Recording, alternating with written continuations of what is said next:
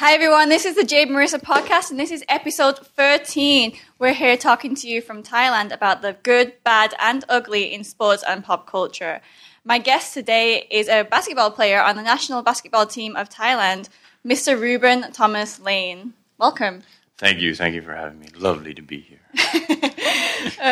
So Reuben, please tell us a little bit about yourself. A little bit about myself. My name is Reuben Thomas Lane.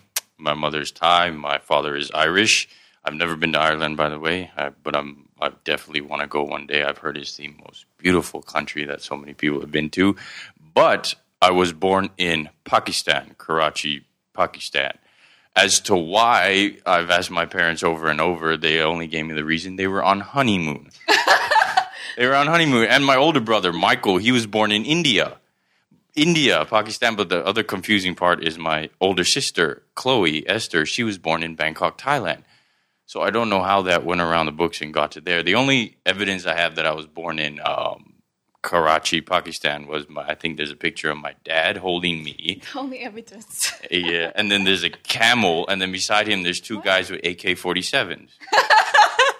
And then you have to show us that photo. I don't. I've seen it so long ago, but it's embedded into my memory because I was like, "What are they doing with AK-47?" They were smiling like, "Have a nice day." I was like, "Oh, wow. Yeah, that was something." Anyway, that's the only evidence I have. And then my parents told me I moved back. They came back to Thailand when I was about old enough to fly. I don't know when that was, but I have no memory of that place. Oh wow! Whatsoever. So they must have been there for a while. I guess so. Yeah. Good job they didn't trade you for a camel. Yeah, I don't know what it was like back then, but the economy must have been okay. I'm still here and all that. So, yeah, that's I was born. I have 10 siblings, by the way. 10 siblings. 5 boys, 5 girls. Wow. Same mom, same dad. This is a secret I only found out when we keep going with that. Yep. Yes. Sorry, the interruption. Sorry. Okay, anyway, where were I? 10 siblings? Yes. 10 siblings, 5 boys, 5 girls, and I'm the third, and what was I going to say? Put on silent. I forgot what I was going to say. Keep going. Put on silent. Okay. What was I going to say? 10 siblings, 5 boys, 5 girls. Yeah. Oh, I found out when I was 22 that my dad had a wife before my mom. Okay. And as Thai wife, but before that, with that wife, he had 4 kids. 1 son and 3 daughters. And I found this out when I was 22. So in total, from the 14. My dad has 14 kids. My dad had 28. What? I'm sorry to ruin your no, your story. 28? 28. One dad. How many moms? 11 wives. 11 wives. Okay. How did that happen? Where are you from, bro? No, yours is more interesting now. Where are you from? Tell me your story. I'm from Nigeria. Nigeria. Yeah. Uh-huh. And how did that happen? And you're the what? If you're 28, so anyway. I don't even know the number I am right now because I still haven't met 2 of my brothers. 2? Yes. But you've met the other 25. Yeah.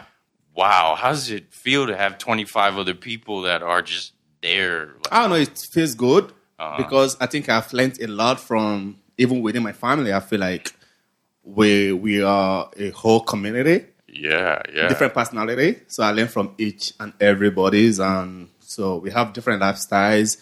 So I have to integrate myself into their own lifestyle. So I learn from them. So same as my stepmom. His siblings are all around the world. Yeah. Really? Oh, so yeah, you got a. That's actually really nice. If you think all of them, you're pretty close. Or some few. I haven't met 2 of them, but the rest of them we're really close. Wow. Yeah. If you're close to all of them, that's like a whole. I'm sorry, this is not my story. It's your story. That's interesting. It's so interesting. 28. Yeah. Damn. 14 goes down the drain after that. What about like when you're trying to watch TV? It's a bit of a. Oh, when we were trying to watch TV, I got to give it to my parents. They did a great job of keeping us in line and disciplining us. I really, when I was young, I didn't like it. You know, as a teenager, as a young kid, you didn't like it when you got disciplined. But now when I grow up and I see how other kids are and what it was, I thank my parents for being so hard on us because it was tough. And they didn't know what they were doing. They were going along, you know, as a beginning parent. But my dad did great. My mom did great because they kept us in line. So, like, at movie night, we would have movie night every Wednesday night.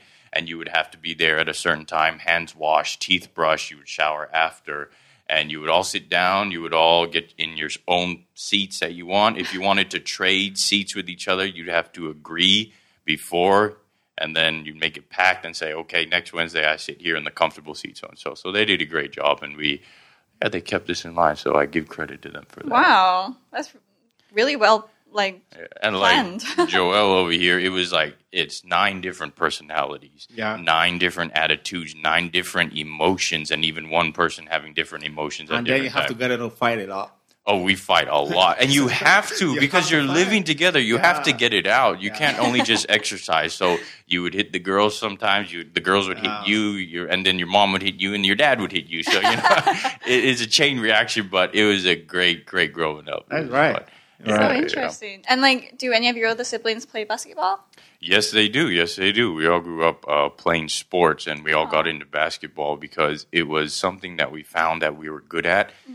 Because basketball requires – the level of coordination of the sport, it just sort of pulled us all in and gave us an opportunity to go to college and get scholarships. So it was great. And I was the first one to actually get that opportunity. And I give it to one guy. He we're from the South. Songkhla, Hatyai down south, a little small area. But the guy that was from there, he made it on the youth national team. He was playing for the club I signed with now, which is High Tech Basketball Club. When he got finished, he went down and started coaching, and he saw us, and he was like, you two guys can have a future. And I know people that I can talk to that if you improve well enough, I can get you into university. You can have a scholarship. You might even get a master's degree scholarship. All you have to do is stay focused and play basketball.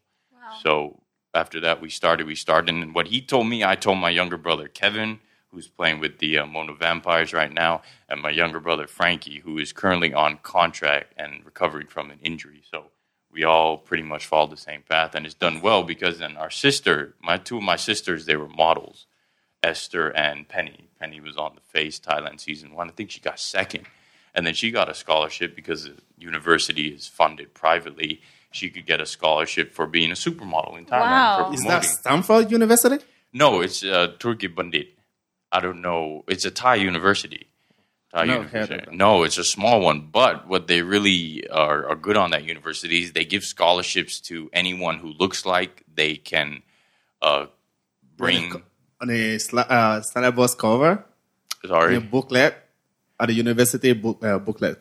They're on the booklet, but also they also see if these guys can produce something to promote the university in the future because they're great at marketing and business. We should go back to BYC. I know why he's you know why he asked that, because when we both went to Bangkok University and we were both on the flyers of that time, the program, the syllabus, and all this, and we were the poster children. Bangkok University. Yeah, we need money right now. Okay. Well, did you guys get scholarships? No. What? That is what I'm saying. Was it complain. The BUC at Ekamai or? Yeah, Ekamai. Yeah. But didn't what's his name? Dave go there? Didn't he get a scholarship? Oh, basketball. Yeah. Oh, that's oh man, they just used us. That's messed up. But so we were blessed with that opportunity, and now my siblings have followed up. My younger brother Sean, he plays basketball, and I told him the same thing. I was like, stay focused, stay dedicated, because sports can really make you a lot of money. I mean, if you think about it, you look at the greatest athletes in the world today: Tiger Woods, some Kobe Bryant. I mainly basketball because that's what I played. They signed LeBron James plays. They played for millions of dollars, and they signed for 4 years, $140 million. I'm like, all you got to do is play basketball and don't talk too much, because you talk too much, you get yourself in trouble. Right. In Thailand. And then, you don't get involved with politics and stuff like that unless you really, really have knowledge backing you. Other than that, just play the game, and you can get pretty rich off of that, get a good lot of money. So, yeah. Wow. So you were in Songkhla before. How old were you living there? Living there, I remember we lived I grew up all around the south of Thailand, actually. Wow. We traveled because you speak Southern Thai? Yeah. It's the dialect that we use in Hatyai, where we grew up, it wasn't the south. It was sort of in between, so you would have a really deep Southern accent, but you'd have normal Thai mixed in, sort of titanium wrap. They wrap Thai wrap English. It would be like that. You just have the really Southern dialect, but you still have some normal Thai. So that's what really caught on. And funny you should ask that, because when I came to Bangkok, I was so, my accent was so southern that when people came up to Bangkok, they asked me, like, "Baking khao, mate?" And I was like, "Why do you guys speak so proper here?" Like, in the South, it's like they're cursing at you when they ask you if you want to go eat. Their accent, it goes up and down. It's real strong. Dirty South. Yeah, and that's what I was used to. So when they speak so proper, I was like, I really got to get used to that. I'm so used to cussing every other word in the Southern language. So in Bangkok, I really had to just back away from that. That was culture shock. Whoa. Culture shock growing up in the South, yeah. So, yeah, I can speak. You want to hear something? Yeah, go on. Okay, what do you want to say? You have to have a conversation. Just a little intro of yourself in Southern Thai. Okay. สวัสดีครับผมชื่อรูเบนนะครับตัวที่หัดใหญ่แรงใต้ได้จับเปเลยครับว่าวันนี้อะไรก็ไม่รู้ก็แรงได้ปานนั้นแรงได้เปว่าปานนั้นน่ะโอเค Wow, yeah, I feel that. Yeah, it's a little bit. I feel that Southern twang. Yeah, a little tweak in there. A lot of people were shocked when I started saying that, because when I play basketball, you get people from the South and like, "Hey, you grew up in the South, right?" They start speaking. I speak back to them. They look at me. They're like, "No way, bro! Like your face does not pass for that." I was like, "I grew up there, you know." So cool. So your siblings all speak the same. So at home, do you speak Thai? No, that's the thing. My siblings don't speak the Southern dialect at all. Oh, it was like something that interests me, so I tried to speak it, but none of them really speak it. They can sort of understand it, but none of them really speak it like I speak it. So I was like, why did that happen? I don't know. But okay. Yeah. So you've lived in Thailand most of your life then? Yep. Grew up, born in Pakistan, but pretty much grew up in Thailand. But I was homeschooled. My parents homeschooled all 10 of us. Wow. All 10 of us. And from which stage to what stage? From birth, from fetus. Then? So what's the to high school. Oh, wow. To all of us through high school, and I applaud my mom, give credit to my mom. She's very, very smart. She told us a little background. She bragged a bit, I could say, but she could have gone to have a doctor's degree and a master's degree. Wow.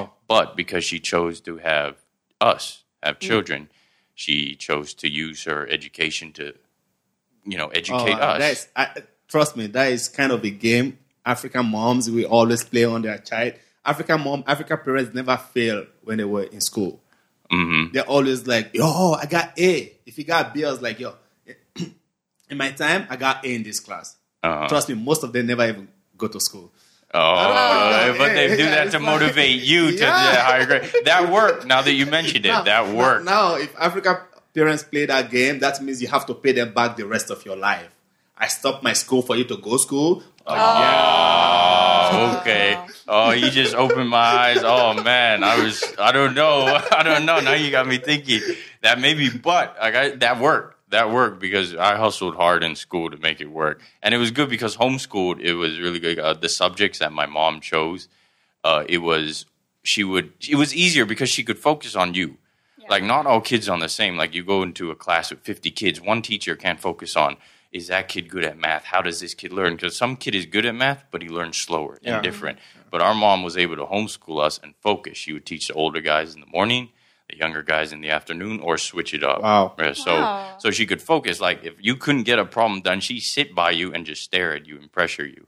And she'd be like, really, you can't get that done? Okay, after I finish with the other guys, you're coming back for 2 more hours, and I'm going to teach you how to do it. Oh, wow. So it was really good. Really dedicated. Yeah, so she focused on getting us past the basics. And she said, as long as you have the basics, everything else you can learn later on. But have the basics in school. And that really helped coming up to college. Because when I got up to college or university, it was really just, as long as you know the basics, the rest is just really ask your lecturer or teacher, and they'll help you. So, yeah. Wow. What did you study in university? I said hotel and tourism management, which is very interesting. I liked it because in the first year, they take you to like a bunch of hotels. You don't got to go to school. Wow. And they take you to resorts for the weekend. We went to Pattaya, Supanbuli. They take you to nice traditional places or high class. We went to a bunch of Sheratons and Hiltons just to see how it worked. And I was like, I don't mind. I'm getting off school for this. So, this place is nice. Where's the buffet? Can we eat here? Can I go to the rooms here? No, you can't sleep here. Do I get a discount as a hotel tourism student? Do you? No. Oh. No, we didn't. But it was just fun seeing all that. So we were introduced to so many different lifestyles in that. What was it called? Anyway. In that industry. Yeah, in that industry. Oh, that's so cool. So then, obviously, being homeschooled, you were able to play sports and play basketball. a lot more. My dad was like a drill sergeant. Oh. Every day he would come home. If we were good, he would take us out. So we would play soccer, football in this little park. And if not, we'd have, you know, dodgeball? Yeah. Yeah, dodgeball was sort of a way to get his anger out on us or his frustration. And it worked good because you had so many kids. So it was a good way for get the kids to beat up on each other without actually hitting each other. Wow. So if you really wanted to hit each other, just buy harder balls and throw it at each other and try to hit each other in the face or whatnot. And, you know, accidents happen. But so we played sports. He got us a table tennis table. We would take turns on that. Soccer, badminton, any sport we would play. Even if it was raining outside, we'd have a little garage. He said, come out. He'd do skipping ropes, 500. We do skipping ropes. We do body weights and stuff like that. So he really pushed us into exercising because at that age, I don't know, he just loved it too. So it was really good. So that's how we grew up being athletic and getting into sports. So when did you first get on a basketball team in Thailand? A basketball team? I think my first basketball team was when I was 16. I picked up the ball when I was 15 and then played soccer for 2 hours at a park and then when all the older guys went away, I pick up the basketball and go shoot. And then a couple guys I saw, and they're like, hey, kid, you're tall. You know, I'll teach you little things here and there until they shot me shooting free throws, shoot off the backboard, little bit of dribbling. And they said, you know, a couple months later, come back, and, you know, maybe you can go 3-on-3, 5-on-5, and we'll teach you. So I learned little by little. Within a year, they said, you know, you're good enough to be on the under-16. Wow. Yeah, so. That's quick. Yeah. It was quick, but I give all the credit to them because they taught me the little things, but I don't know, maybe it was just me as I was a kid, but I never did anything 50%. Mm-hmm. If I picked up anything, it was either I'm going to sit down and be the laziest person in the room, or if I'm going to do something, I'm going to do it till my arms fall off. So it was either all or nothing. So when I picked up the basketball and I found it was fun, I was like, I'm going all in. So within a year, I got there. And then within the next year, I got the scholarship to come up to Bangkok when I was 17. Wow. Mind you, I really couldn't play, but I was athletic. I could dunk the ball. I could run. I could move when I was 17. So they're like, throw him into college and see what happens. So it was awesome. You were playing for your college, and then you got signed to a team in Bangkok. I made the national team of Thailand first. Wow. I made the national team at 19 years old, and that was luck. I think that was luck, mostly luck, plus with opportunity, because at that time, a lot of guys, seniors, they were having family troubles, business troubles, whatever, so they wouldn't come into practice. And I think I remember someone, I think it was opportunities not given, they're taken. I can't remember who said that, but that was in the back of my head. So I said, this is my opportunity. I'll show up 2 hours early to practice before the coach comes. The coach will see that this dude's in here early. I don't care if I have talent. I'm going to show him that I'm working harder and that I deserve to be on the team. The security guard had to come in and turn off the lights and say, hey, you got to go. It's late. But I'm like, no, I'm shooting here because I wanted to prove to them that I might be the youngest on the team, but I deserve to be on here. So I made the team at 19 in the 2011 SEA Games in Jakarta, Indonesia. Wow. At 19, yeah. Where were you practicing? Where were the national team practicing? National team at Womak, Rajamangkala. Okay. Yeah. That's far from your university, no? Oh, yeah. But the great thing was, and this is mind-blowing, because when I got on the national team, they said, okay, Reuben, you practice every day. You're going to get this amount per day, and you're going to get this at the end of the month. I'm saying, wait, stop, pause. I'm going to get paid to play the sport. Like, yeah, you're on the national team. We give you money now. I was like, let me cry for 5 minutes. Are you kidding me? I get paid to do something I'm good at? And they're like, yeah, you get so-and-so. And back then, it was like 18,000 baht. But that was like my first check. And I didn't have to use money at all because my parents were still giving me a little bit for college. But then I said, hey, you know what? Don't send me any more money. I'm good. And they're like, wait, how are you going to live? I'm like, I got this, yo. So I paid for my own apartment, but 90% of the time I would stay at the national team camp, which was air-conditioned, and I could stay for free and all that. So I pretty much moved into there during training camp, and I didn't rent out my apartment, but I made money. I was just so happy. And then when I came to practice and people would be like, oh, I'm tired, I'm this. I'm like, bro, I don't know about you. I'm getting paid. Yeah, I'm not tired. Surely. Keep me here all day. I'm 19 getting paid to play basketball, so I was having the time of my life. It was amazing, yeah. Wow, that was great.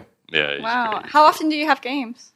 Now, during the league, the leagues last for about 3-4 months, and then you have maybe 3 games during the week. But now it's actually really crazy because there's a sports federation, there's this federation, so you got 4 games in the week. And on Saturday, you can have 2 games. Like the club that I'm playing for now, they play 2 games. I'm injured, so I can't play yet, but I saw them running back. I have a stress fracture in my right tibia, my shin. Oh. the doctor said is very common in athletes that run and jump a lot because there's a lot of pounding, and if you don't get the right amount of rest, it happens mostly to runners. But he said, do you do a lot? I said, do a lot of jumping. He's like, yeah, your foot, the arch in your foot can be different. Some people are flat footed. He's like, flat footers never really get it because they land full. But people with arch in their feet, there's like a curve. So if you don't land properly or you don't have soles in your feet to fit your feet, it can happen. So I was like, wow, really? He's like, yeah, you got to really, this is a science. So I got it when I got my soles in. And so when I get back, I'll be ready to go. Okay, nice. Yeah, I hope you get better soon. Thank you. So you got four games per week. That's a lot. It's a lot. So then is it really? That shouldn't be allowed. Yeah. That shouldn't be allowed. As the sport basketball is running, jumping, physical contact, and it can go on for about an hour. Yeah, but or longer too. Yeah, but the stress. Go over time. Yeah, the stress you put on your body is nothing like Muay Thai or anything. Even Muay Thai, was it three minutes per round? Yeah. Yeah, because the beating that you put on your body, it's bone to bone. Elbow to face, shin to a hip, that's bone. And I'm pretty sure after a lot of them, sometimes they don't look injured. You give them a week off, they'll come back and like, I think my toe hurt. They snap the bone, they snap the ligament without even knowing. Same thing in basketball. You don't really know if you hurt, so you got to have the right amount of rest period. So 4 games a week, I'm like, I'll go back, but I'm playing 2. I can't do that because injuries. You need to look after yourself. Yeah, one thing people don't know about injuries. Injuries don't happen like that. Injuries are happening when you're torturing your body, when you're tired and fatigued, and you push it, and then suddenly the body just says, "I've had enough." Snap. For sure, and especially during the game, our game day, like you have adrenaline, you have all these emotions running, so you don't feel any type of pain until maybe a day or so after. Yeah. Yeah. So is your team training on top of these games? Yeah, we are. We're training Tuesday, Wednesday, Thursday. That's when we train real hard. And then Friday is sort of a walkthrough, and then Saturday, Sunday. But speaking of adrenaline, I watched this movie. Jake Gyllenhaal played a fighter from The Projects. You guys, know about that movie? Jake Gyllenhaal. No, anyway, played a professional boxer who came from The Projects. I can't remember. I think he's Southpaw. Oh, okay, yeah. Southpaw, yeah. He's just a fighter with a bunch of adrenaline. And it's like he needs that adrenaline. But after the fight, he's practically dead. And my coach and trainer who's training me now for fitness and basketball, he says that's how fighters are. You need that adrenaline, and you don't know how hard these guys train. They don't get paid to fight. The fight lasts how long? They get paid to train. They train how long before the fight just to make it through the fight. I was like, oh, it's really, really true. So I was like, it's the science behind sports and the knowledge is very, very interesting. Definitely. And are your games on TV? Some of them, I don't know. I mean, when you play at Mono, they have their own. I think if we play Mono, because Mono's their own channel, they broadcast their own team. But if it's any other team, and honestly, good for them because, honestly speaking, and not knocking anyone in Thailand, there's not really many good teams. Right. There are people that like to play, but as far as skilled teams that can really compete, that if you say, oh, this team is going to compete against this and it's going to be good, there's only really 2 to 3 teams, so it's not really worth a broadcast. So what are the teams right now? Mono, High Tech, and... Yeah, there's Mono, High Tech, and Mono has a B team. Oh. Yeah, Mono has a B team. I don't know if it's called Scorpions or something. Oh, but they have a B team. And that team's okay. But still, if you put them against a Mono A or High Tech, it'll be competition for 20 minutes. The next 20, it'll be who's going to win. So, yeah, so it's not really... And the level of skill in Thailand as far as basketball hasn't really grown to a point where people can sit and watch. Like, if you watch an NBA game, you're going to know if this guy gets loots, it's going to be showdown. It's going to be hay. But in Thailand, if someone gets loots, it's... nothing really to squeal about or cheer about. So there's no real calling for anyone to broadcast anything in Thailand yet. It's not entertaining. Do you think it's just because of the skill level or other reasons? I can say one is because of the skill level. Because when I went overseas, I played in the recent 3-on-3. There's 3-on-3. 3-on-3 is more free and it's more fast. A shot clock is 12 seconds. So when you get the ball, it's really just do or die, just go. And that really works for me because I get the ball and there's no thought. It's just bang, bang. So I was there. I was dunking. I was throwing down. I was doing everything. And the people loved it because it was entertaining. And I only see a handful of people that can do that in other countries. So it has a lot to do with the skill level. But it's not the athletes. The athletes go to practice. We go to train. I think is we don't have the proper training. Mm-hmm. Exactly, yeah. Training and coaches, because I'll tell you this, because, okay, what are the sports that really are popular in Thailand and Thai people really succeed at? Well, there's boxing, Muay Thai, weightlifting, they do pretty good. Yeah. They're powerful and strong. And then you have Taekwondo. Think about these sports. Volleyball. Volleyball, too, yeah. And the few sports that are really keep the country that people know about. Muay Thai is an athletic, hardcore sport. So that means you got to have athletes that are tough and that are really, really, fit. So that means Thai athletes are fit and in shape, but all they need is the right training. If you got someone with the right training that trains these guys that are in shape to do, whatever they need to do to win, man, you can go how far in the world. Yeah, I just think most of it is more how you discipline yourself. Because I remember I used to play football with Thai players, and probably after training, everybody just go on cigarette break. Yeah. And cigarette break? Yeah. Yeah, cigarette break. How do you do that? Yeah. Even on your team? Yeah, I'm sad to say on my team, too. That's what you can say that. The level of dedication in Thai athletes is not up to a level because in the back of their mind, they say, I can only play sports for 10 years, then I got a regular job. Mm. But in the back of the mind of I could say, probably you and me, I don't say I'm not a 50%. I don't have a backup plan. If I go into a sport, I'm like, I want to make it to the NBA. Trust me, I'm 36 right now. If I have a guaranteed contract to play basketball, dude, I would still be jumping and dunking right now. Yeah, and that's the mindset of athletes. I mean, you see, I'm watching high school kids play basketball in the States. There's no, I'm going to get a job. No, I'm making it to the NBA. Instead, I'll make it to the NBA or nothing. If I don't make it, okay, something else. But first, number one in my head is the goal. Yeah. Because like I said, you can sign a contract for, at least a small contract for a couple $100,000 in the NBA. $100,000 in the NBA, that's good. Nice. And that's small. And if you improve the next year or in 2 years, you sign for a couple million. A couple million, then that's but that's also has to do with the program they can entertain and stuff like that. So, but that's my goal. That's as well as getting endorsements with brands. Yeah, exactly. If you got a swag like Odell Beckham Jr. got the gold hair, you got the swag, you got a personality to go with it. LeBron, he's a cool guy, but he's got a nickname, King Kobe with the fadeaway. If you can market yourself, Jordan, you can go forever with that. Jordan's making more money now off. When he retired, he's making he was playing, almost 20 times more by sitting on the bench, and he's what 50 something. So you can do it. Sports can provide you with so much as long as you dedicate it and continue to learn and improve. So dedication, training, and coaching—if that can happen in Thailand, anything is possible. As well as the industries in Thailand promoting athletes, and like you said earlier, their personalities. Promote this person as an idol, as a hero, as someone to look up to.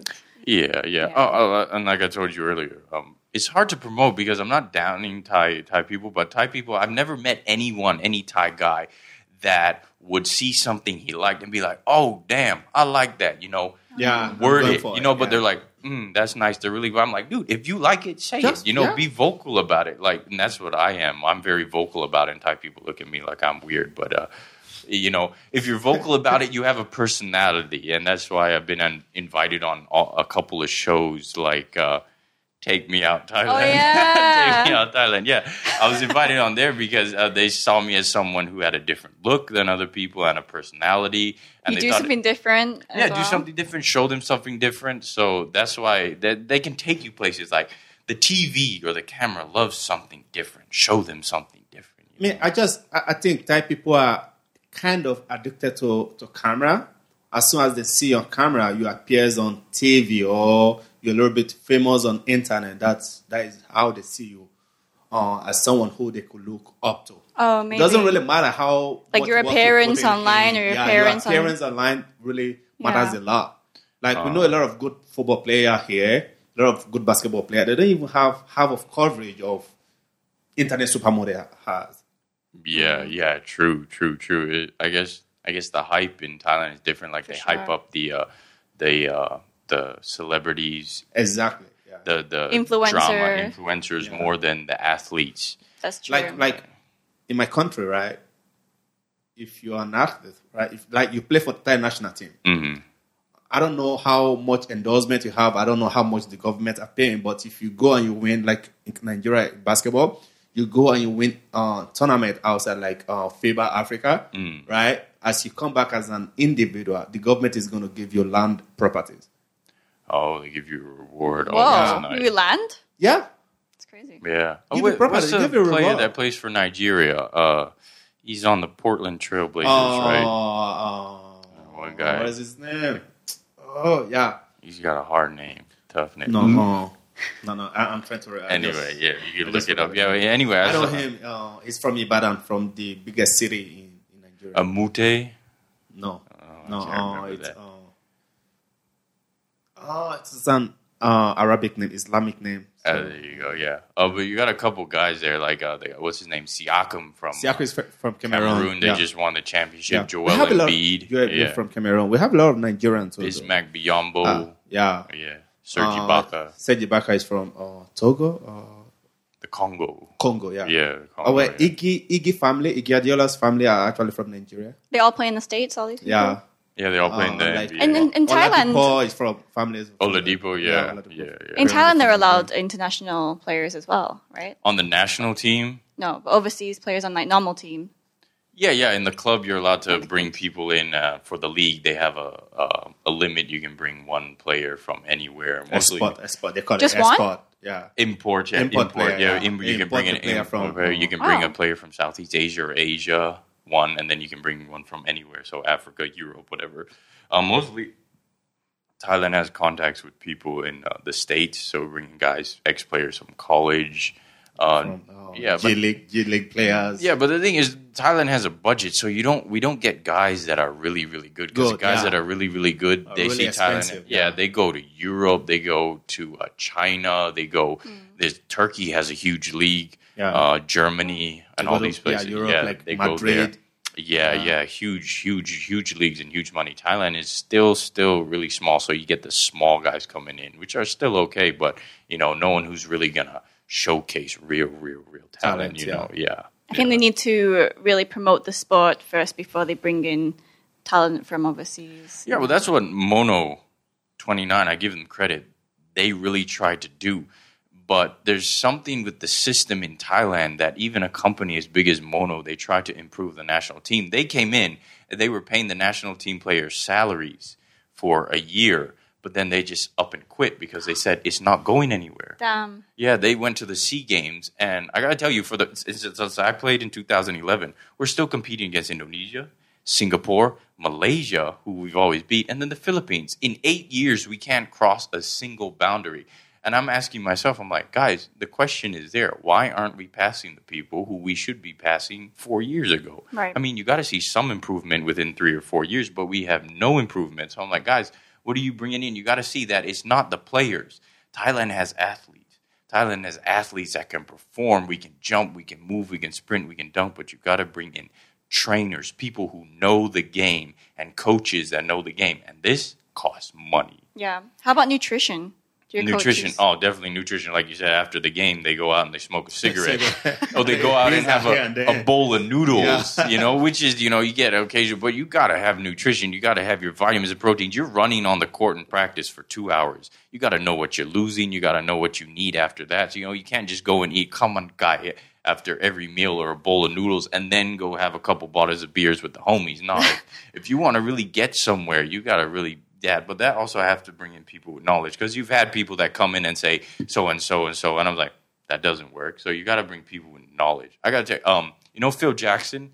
Yeah. Phil Jackson coached Michael Jordan and he coached Kobe Bryant. Kobe Bryant too, yeah. He was in the New York Knicks head office, and he had 5 years on his contract, but the New York Knicks fired him because he couldn't get the job done because he couldn't get Carmelo going.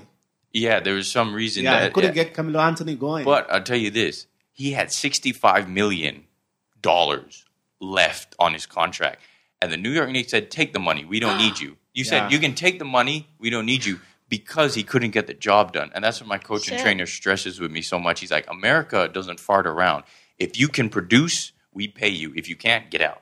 Wow. Exactly. Yeah. And that's what Thailand mentality needs. You don't need, I've known you from high school. You can be the coach. I don't think Thailand is built for that because... they have this thing, nobody want to offend anybody. We just want to keep the... Yeah, exactly. We just want to keep... It's going to be difficult. It's going to be difficult. Yeah, exactly. That's what I grew up, even though I grew up in Thailand, I've always had that mentality, like, if you're not helping me, go the other way. And that offended so many people around the world. But I was like, I need to improve me. You're not going to pay my rent. Yeah. You're not going to pay for my food. So unless you're going to do that and be my best friend and, you know, pay my salaries for life, I got to go, you know, I can't go drink beer with you. I got to go and go back to sleep because in the morning I got to get my nutrition and so and so and so and that. So it's, I guess, a lot that needs to improve if anything wants to be done in sports. It's the same thing with Muay Thai fighters, though. They have no nutrition. Like, they go out and drink after their fights, or even, like, maybe less than a month they'll go and drink and party and stuff. And, you know, they have no discipline on things like this. Even between the training, they'll eat, like, lots of candy and junk food. You know, it's the same. And they just rely on their experience and their skills from, because they've been doing Muay Thai for so many years, they just simply rely on that rather than focusing on it developing or looking after their bodies. Sometimes hard work beats talent. No matter how talented you are, you have to work really hard. Yep. Because, like, I remember when I was still playing football, right? I have to go run every day. To improve my cardio, because if I go out and drink whole weekend, no matter how hard I work during the weekdays, like if I go out and drink Fridays, Saturdays, and I go back to run on Monday, in 20 minutes, I'll be like, hey, no. Right? Yeah. So I have to, like, keep, feels it. My body can really feel it. So I have to, like, no, I have to keep this, get this alcohol out of my body as quick as possible, and I run every goddamn day. Right. But that, credit to you, was that was your mindset. You had to discipline yourself and tell yourself that, no, I'm not going to. And unless the person that you are, the person that they are, if they cannot take themselves away from that, then they themselves will never improve, no matter how good the training is or the system around you. So that may be another reason why it's hard to promote sports in Thailand, because the mentality of athletes only goes so far. Yeah. They're not dedicated enough to go the extra mile. That's fact. And they're so collective as well. So if their friends are doing one thing, they want to go with their friends. Exactly. They're in the gang sort of thing. Like, I don't want to be left out sort of thing. Yeah. That's a lot. Yeah, pretty much. That's the same thing in basketball too. Like, everyone be like, hey, Reuben, you want to go for a barbecue and beers? I'm like, barbecue and beers? No, I'm going to go drink some water, maybe eat a salad with some salmon. They're like, oh, why are you so healthy? I'm like, because I love my body, man. And you're an athlete. Yeah, like, and I got to run and jump for 2 hours tomorrow. I lost a lot of stuff in this process, you know, so I got to go there. Oh, we can have some pork and we can have some beef. I'm like, oh, thank you. I like you guys. You're my teammate. I got to go the other way. They're like, oh, this and that. I'm like, I'm sorry. I'll see you guys tomorrow. They're like, oh, okay. That's exactly how I am. So, yeah, I spend a lot of time alone just, like, being healthy, and, like, people are like, oh, why don't you drink? Why don't you just drink? Just drink. Take. I'm like, no, I'm good. Thank you. Yeah, and I learned this from my brother. You know, my younger brother, he got old enough to drink, and sometimes we'd get together, just family, and we want to drink. I offered him a beer, and he just said no. I offered him again. I wanted to see what he was going to do, but he stayed strong to his will. He doesn't want to drink, and he said no, and he's my younger brother. I said, see, that's the type of dedication that people need to have. I'm his brother. He could have been nice to me and took it beer. But he said no. He said no to his older brother. He was going to point at me and say, Reuben, take that beer away from me. I said, that's the attitude you need. Like, I like that. Yeah, he was going to fight me. I was like, don't hit me. I was just testing you. But, you know, when you want to get somewhere, 24 hours of the day, you have to be dedicated. If you're not doing it, you're thinking about a way to get better, and that's great. Yeah. I feel like your parents put this mentality into you as well. Like, by how you were describing how they set up your homeschooling and things like that, like, it seems like they're very disciplined, and this is the way things should be, and that's kind of your mentality now. Glad you mentioned that. I have one thing in my head that my mom and my dad did with me that stuck with me and taught me the value of hard work. In the afternoon, you would have carts come on. You know, they sell snacks and candy and so and that. I was like, Mom, can I have some money to go buy so and so? And they're like, you want money. You think you're going to get nothing comes for free. You see the grass outside? It's getting long.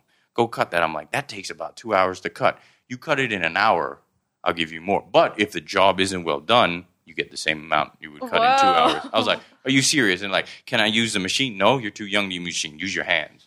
So I'd use my hands, get down on my hands and knees, and cut under the 3 p.m., 2 p.m. sun and cut. And if I wouldn't get it done, they sit there, it's like, it's not done. You have to finish the job. Are you tired? But you want the money. So what do you want more? You're halfway done. You want the money, or you want to get the job done and get the money and go buy yourself a cold drink? I'm like, I'll get the money and I'm going to show you and I'm going to cut this well. So I cut it and I didn't do well all the time. I was lazy. I wouldn't sweep it up. I wouldn't throw the grass away, the trash away and so and so. And any little thing that I didn't do right, they wouldn't give me the money. Wow. So it taught me how to do everything from A to B and do it exactly the way it needs to be done. Because they said, hey, you want something in life. Don't expect it for free. Do something to get that. That way, no one owes you anything and you don't owe anyone anything. So they taught me that very important lesson. So whenever I want something in life, I don't ask, I don't say anything. I'm like, I want to be, or I want to get paid. I want to get paid so-and-so. So I look at a way that I can get paid, and I go ahead and do it. Where there's a will, there's a way. If you really want something, you'll find a way to get it. That's awesome. That's so fun. Respectful, yeah. Yeah. So that was the same with all of your siblings? I guess so. I don't know. It really, something stuck with me because of who I am, yeah. And I heard a few things that made me who I am. I don't know if it was the same all around. Everybody's different. Mm-hmm. Everybody has different personalities, emotions, and attitudes. But I was grateful that I heard those things and the lessons that my parents taught that helped me to this day. I'm glad I kept my ears open and learned because it helped me, yeah. That's so great. So, like, mm-hmm. Your circle of friends right now, are they also basketball players? Or, like, as you mentioned earlier, you don't really hang out, like, outside of training or whatever. You don't really hang out much. Yeah. I've never been a hangout guy. There was a certain period when I first came to college from 17 to 19 where it was the college life like in the American movies. I'd go out to parties. I'd be drinking. I'd be hanging out. And then that got boring really fast because in the end I was like, what am I getting out of this? What am I getting? I'm going to see if these are my real friends. So I stopped going partying. And if it wasn't for drinking or partying, they wouldn't be there. So like, y'all ain't not my friends. So I'm going to go find someone who's a real friend. And after that, I said, I started practicing basketball and I started waking up early to see what would happen. And then, after that, I got on the college team, the national team, and stuff just happened after that. Mind you that until 4 years ago, before I met my coach and trainer, I really didn't know how to play. I was just, if you have it in any sport, you have one of those athletes who they have skill and talent, yeah. But they don't really have it to the next level. So you have to find a way to teach them. And that's what my coach and trainer did when he met me. He found a way to teach me to get me to the next level. So, yeah, it was great there. That's cool. What position do you play right now? Every position. Oh, really? I'm Michael Jordan. You put me in any position, I'll give it to you. I'll score on you near the basket, outside, Stephen Curry, half court. I will give it to you any way you want it. I got it. T-Mac said that, by the way. Oh, Tracy, yeah, I want to play your one-on-one. Oh, one-on-one. Man, I don't... After this podcast, it's I'm going to play one-on-one right now. I'm still injured now. Wait till I get back in shape. That is the best way I can beat you. No. I want to beat you when you're injured because I know if you're not injured, I don't stand a chance. Oh, okay. Yeah. But I play small forward or shooting guard, sort of position that Michael Jordan and Kobe Bryant play. If you know now, the guy that won the championship, Kawhi Leonard, that's how I play. I'm not as good as him, no way, but that's sort of my position. So you're more of like two-way player or just offensive player? I'm two-way player, definitely. I'm really good at scoring the ball. I can play defense. I'm good at defense in a little bit of ways. In certain ways, but I'm not really known for my defense. I'm known for your offensive 30 points a game. And highlight dunks. Yeah, the last Thai league I averaged, I think, about 30 points a game. Woo! Yeah, 30 points a game when I got to play in under about 20 minutes. 20 minutes. Wow. Given the competition that I played against wasn't super. It wasn't like I was going against a guy who wanted to destroy me. Yeah. It was guys that, they give up after 25 minutes. So all you had to do is run them into the ground and show them that you're boss. And some of them will get in your way, some of them will get out. But I'm bragging a little because I haven't seen anyone in Thailand average 30 points throughout the league. Oh, that is really points. Not awesome. Even the import players, right? Yeah. We got one import player. I was really mad. I was like, I'll tell you a story. There was Michael Jordan and Scottie Pippen. Yeah. They played, and they wanted to bring this new guy in from Europe, and the coaching staff, they're like, oh, that guy's great. That guy's great. Michael Jordan said, it's like, we're his sons. And he's looking at another guy telling that son is better. So they got mad. And then they played in the Team USA, and they killed that guy. That guy had 0 points, and he was so frustrated. And they're like, "That's not your fault. That's our coach's fault for liking you. We showed you what basketball is." And that's how I feel when they bring anyone in and they compliment, "Oh, this guy scored so many points." I look at them like, "I'm going to show you. Put me back on the floor. You compliment me. If you don't compliment me, I'm going to stare at you like, hey, you got one right here. What you read." Yeah. It's personal, and it's that fire that keeps you. You just got the Kobe mentality. Yeah, I got that. Yeah, but it wasn't given. Someone had to drill that in. My coach and trainer drilled that into me. He knocked it into me like a hammer. He's like, "You got to have that killer mentality. Nobody's your friend on the court. Yeah. You can shake hands after the game." Right, that's the same in every sport. When you're an athlete playing in any sport, you know. Like, and I didn't really understand that, but he taught me it, and he taught me how it's done. And now that's what I have. I'm like, "You're not my friend. You're not my friend. Even if you're my brother, if I see you, I'm like, I'm gonna kill you. Not literally, but I'm gonna destroy you on the court." So yeah, that's what. That's one really important thing too to be a successful athlete. You got to have that fire, that Kobe mentality. Yeah. Yeah. Totally agree.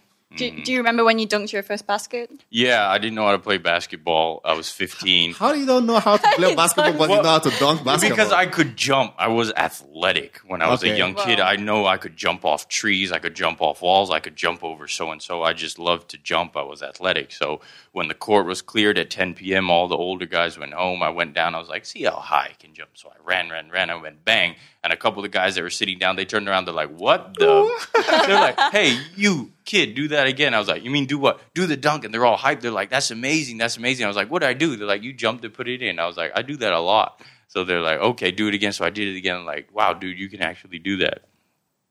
So, yeah. Keep going. Okay. So I was 15 when I first dunked. 15, wait, for 15. I didn't know how to play basketball yet, but it was then when I showed them, and they're like, "Hey, come and we'll teach you how to dribble." Some people just bomb with it, I think, you know? Yeah, I definitely, that was a gift. My athleticism was a gift. I can jump really high, too. Like, well, both of you are tall guys. I'm not that tall. I'm like 6'1", 6'5", yeah. Yeah, so I think when I started playing basketball late. I think I started, I played like back home, but not like just rainbow around, not like serious because I play football more. Uh-huh. So when I moved to Thailand and I started going to the so I took this class. I have to play one sport in the college, right? No. So I choose basketball. Is it Nigeria? No, in Thailand. Oh, okay. Yeah. So I started playing basketball with I just go to the gym, play basketball. So and the team was like the coach of BYC team basketball. So I was like, "Yo, do you want to play? You can just play and we coach you through." And it took more like 1 year. Mm-hmm. And that 1 year, I can jump, I can dunk, but I don't really, but before you could be able to, there's a method for you to jump and dunk. No matter if you don't know the technique, there's no way you can, no matter how tall you are. Yeah. Right? So then after 1 year, I can jump, and my defensive ability was really great because, like, I play football, my footwork is like, it's like there's no way you can go through me. Yeah, so, I don't know, man. But now I still can dunk, but I think it's going to be 2 out of 10 attempts. Dude, I'm bored and fat. But I'm glad you mentioned that because a lot of people who can dunk and play basketball, they say, "If I was as tall as you, I could dunk." I'm like, no, you can't. There's a method to dunking that is different from anything totally else on the court. Yeah, and if you can't really dunk and you haven't tried to like 1,000 times, you'll go up and you might hurt yourself. Because there's a way to come down, there's a way to put the ball in, there's a way to go up. I even hurt my ankle like trying to jump. Yeah. Because I don't like running and jumping. I can stay still and just like leap off. Like, wow. Yeah. I don't run to jump. But sometimes when I do that, because I don't apply the right techniques, like using my, how do you call it?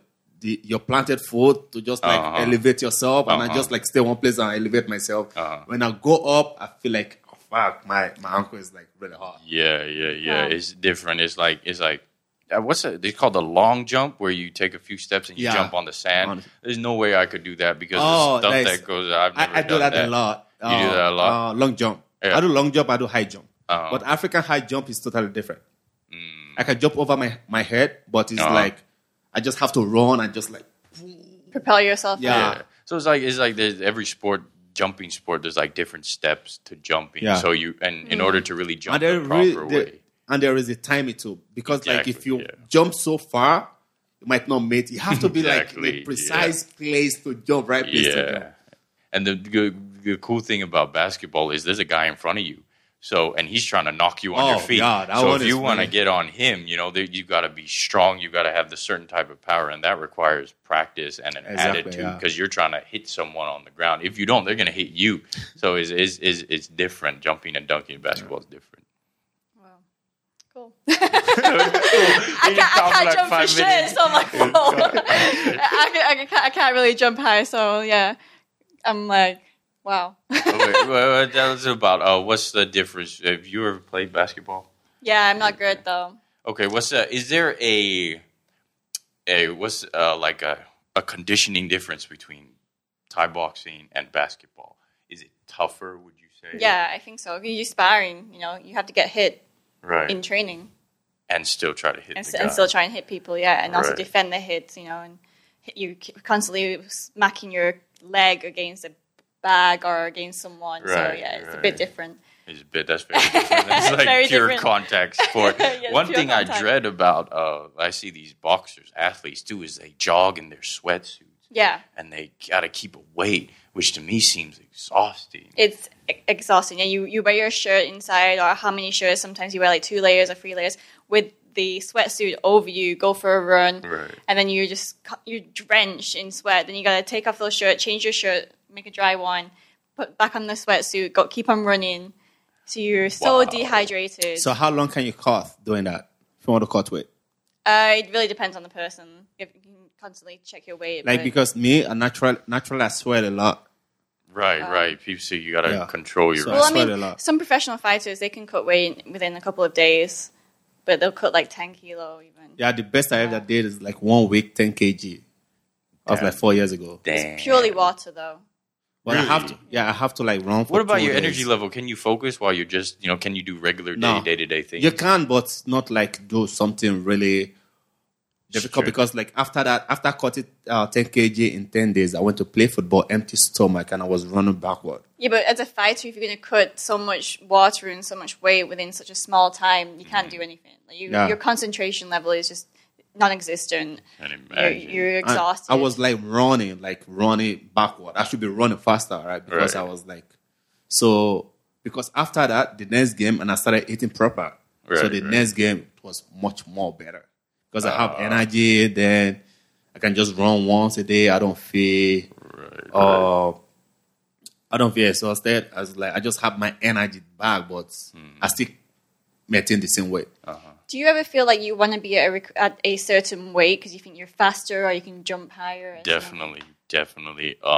And the way your muscles have to be trained, your body has to be trained in certain areas to play basketball. Like you definitely cannot train your legs to be bulky, and you got to train certain parts of the leg to work harder in a different way. Like you can go to the gym and do weights, but then you got to make sure your legs stay programmed to jump if you're a jumper. And there's a way, even not only your legs though, and your arms, like this amount of, because I remember I finished working out and I went to play basketball with my friends, right? And I feel like when I shoot, I was releasing so easily, but the ball was moving really faster than my normal muscle memory, right? I was like, because I was lifting heavy weight and my, I don't know. Explosive power? Exactly, yeah. It was so easy. I thought it was going to be air ball. Right. But the ball was going in. Yeah. All in. And my brother's like, I don't feel like I'm shooting anything. Yeah. Which is really weird to me. It's like weird because normally I know how much power, force I have to apply to shoot. But this time I don't even know what I'm doing. I just like, throwing the ball up and it's just going in. Yeah, you have no control after you go to the gym. Exactly. Yeah, no control. Yeah, that's one really important. Like if you see big guys in the NBA, 90% of the time they're naturally big because when you play basketball, you can't really pump it up too big because if you pump it up too big, it really does have a problem with the weight that's coming up and it alters the whole form of everything. So there's a certain way you got to be trained. You got to train your muscles to be able to run really fast and then come up for this because there's so many different things that happen. Like fast twitch. Yeah. And it's really programming. It's like programming yourself to its repetitive habit, so your muscles get used to it. Yeah. And it's different. Like you see, a lot of basketball players, you see them be very slim, like slim down now. There's no really bulky chest. The biggest thing on their body is probably their shoulders stand out because they got to be able to lift with players on them. They got to be able to bump players off and then go up and dunk on players and dribble the ball. So their shoulders really move them a lot in there. And there are some players too who don't have to even lift anyway.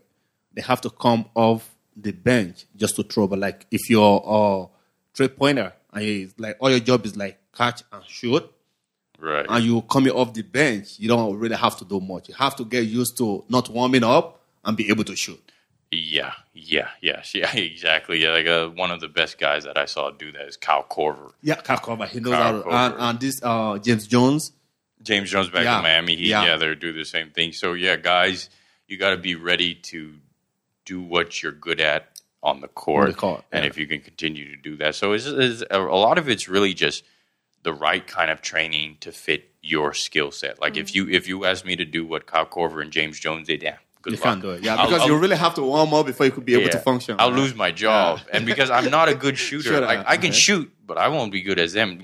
I practice, but my skills are in other areas. Like I can jump. Kyle Corver, I don't think, can really jump that high. Maybe he could. No, he can't. He can't. But mine is like I go in the lane. I'm good at taking contact, good at finishing around the basket. So I have a different set of skills So that's why I have to train my body to go to a certain way. Kyle Corver probably doesn't have to go in the gym and do that. No, he don't do that. He probably does to keep himself healthy, but I don't think he has to use it that much. I think it's more of like easy way, just run, keep the cardio, eat right, and just be able to just shoot a bunch of basketball in every training. Yeah. I'll tell you a cool story, though. Michael Jordan really didn't go to the gym and lift weights until a certain time he was in the NBA because he was afraid that if he put too much weight on in different areas, that it would affect his game. Until he got his trainer. He said he found his trainer. His trainer trained him a specific way where he saw he was improving strength-wise and basketball. Then he stuck with his trainer. And funny, they asked him, what's the first thing you can do when you retire, Michael? He's like, I'm going to fire my trainer. I hear that guy at 4 a.m. and I just want to fire him. But I know he's making me better.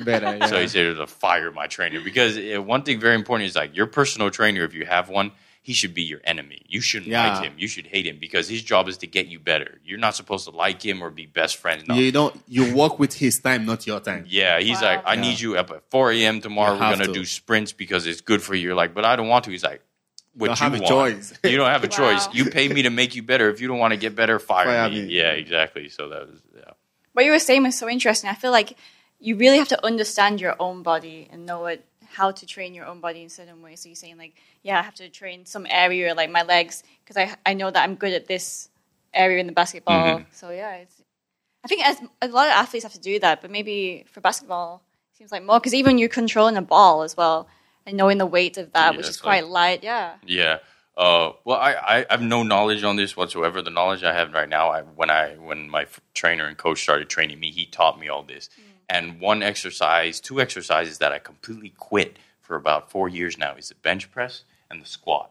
I haven't done that in 4 years. And he said, because he taught me, he's like, they're okay, but you're not an American football player. Yes. You're not pushing a 500-pound guy. You don't really need to go throw some guys. Yeah, so he said, you need a different exercise. So he taught me how pool workouts are amazing. But then he said, you got to know how to do. You can't just hop in the pool and do so-and-so. I got to teach you because maybe you played 2 days ago and you're fatigued, no workout. So he really educated me, and he's very, very knowledgeable at what he does. So he really taught me and trained my body, and I give him credit because I've had so many injuries where doctors said you might have to have surgery, but I went to him and I described my problem, and he said, rest for a couple months and then tell me how you feel when I tell you to do this. So I came back, I said, this here. He's like, get in the pool and do this in the gym. And I said, how do you feel now? He's like, go back and see the doctor. Well, the doctor said, and one of the doctors said, and this is a famous hospital in Thailand, one of the doctors said, what'd you do with your ankle? I said, I have a trainer. He told me to do so and so. He's like, go back to your trainer. I can't help you. Your trainer's amazing. I don't know what he did. I thought you might need surgery, but you're fine now. And I was like, really? And this is a doctor. What's the difference between a physio and just a doctor who's a surgeon or like a... I have no idea what the difference is. I don't know. A physio knows more about the muscles and how to train the muscles when there's certain imbalances and things like that. Whereas a doctor just wants to like do surgery, or they know about the bones a little bit more, but in terms of the muscles and for sports doctor, not so much as well. I get you could be right, because these doctors, they're mainly based on, you know, if it's bad, then you might need surgery, because it was 90% torn, he said. So wow. Surgeries could heal it easily. But I went to my trainer and he said, you know, I've had injuries that are serious and I've seen them before. So try this. Avoid surgery, because surgery costs a lot and it can hinder you a little bit. So he told me that. And then, you know, and mind you, this, the guy that's training me, he's about 70 years old now. Wow. Oh, wow. He's 70 and he's that's living a lot of experience. Though. Yeah. But he didn't graduate high school. But he's Thai? No, he's American. Oh. He didn't graduate high school, but he had this. I guess he played basketball before, so he's been around injuries and he knows things. He just the stuff he says just makes sense, and he taught me basketball and so on and so. So I trusted him for that injury, and it helped. The doctor said it was amazing, so I trusted him for all the other injuries. And now, pretty much, if it's not something that he doesn't know, I won't go to the doctor. I'll go to him. Yeah. Amazing. So lucky that you have someone like that. Oh, blessed that I bumped into him. Blessed, honestly. Who's your favorite team right now? Favorite team? Basketball? Yeah, basketball. I was about to say my favorite soccer team has always been Barcelona. No, in basketball. Barcelona. I don't know how they're doing. Barcelona. I've watched them. I love them because, I don't know, the color of their shirts is just different. And then they had a lot of nice guys, you know, Messi, Xavi, and Ronaldinho and all these guys. I love Brazilian football. I grew up watching Brazilian. I even played it before.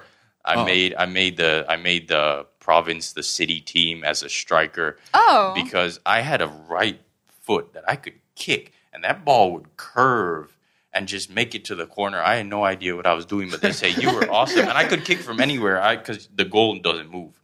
So I could just kick, and a lot of the times I would score. But I didn't play the big field. I played the small field. When I went to play the big field, 11-a-side, they killed me. Yeah, because it's different. Yeah, that's different. Like I play 11-a-side, and when I play 7-a-side, I feel like I'm running out of gas. It's very different. Probably after 20 minutes, I was like, no, I want to stop. Yeah, it's very different. Like when I played 11-a-side and they put you as striker, I was like, 90% of the time, nothing happened. I was like, guys, I'm just standing here. And they're like, don't go back on defense. I'm like, well, what am I doing here? They're like, the ball's not getting to you.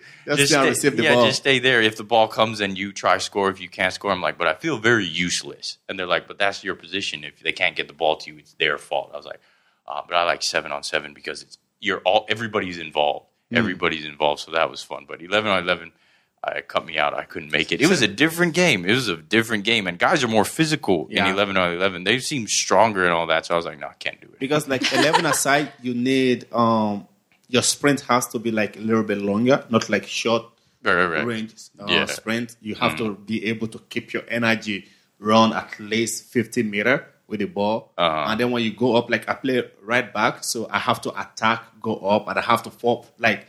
When we attack, I have to go up. When we defend, I have to come down again. So you're on the side where you go. Yes, exactly. So I did so much energy. You're the tired part. Do you still play football? Occasionally. I can still kick, but I try to stay away from it because I'm focused so much on basketball and training and all that. Injured. Yeah, because I played soccer one time. I played with a couple of guys from college, and they tackled. They tackle what they see in a pro league. They tackle your sliding tackle. Yeah, and he hit my ankle and it twisted. I was looking at him like, bro, you don't even play professionally. How do you think you knew what you were doing tackling me? And I don't play professionally. I'm just running with the ball and you slide on me like it's a pro game. Now I twisted my ankle. What am I going to tell my coach? And then so I had to tell my coach I slipped or whatever. But, you know, but I was like, I'm never playing again because it's just too risky and I'm not getting paid that, you know, as a hobby maybe. But, yeah, no, I don't. Yeah, the same thing happens to me too. Like I was playing basketball with this Bangkok University varsity team, which is friendly. And this guy is like a little bit taller than me, and I know what foul is. Like when I'm standing and I'm taking a charge, you don't just jump and run over me like that. Yeah. And he just come up with his knees everywhere.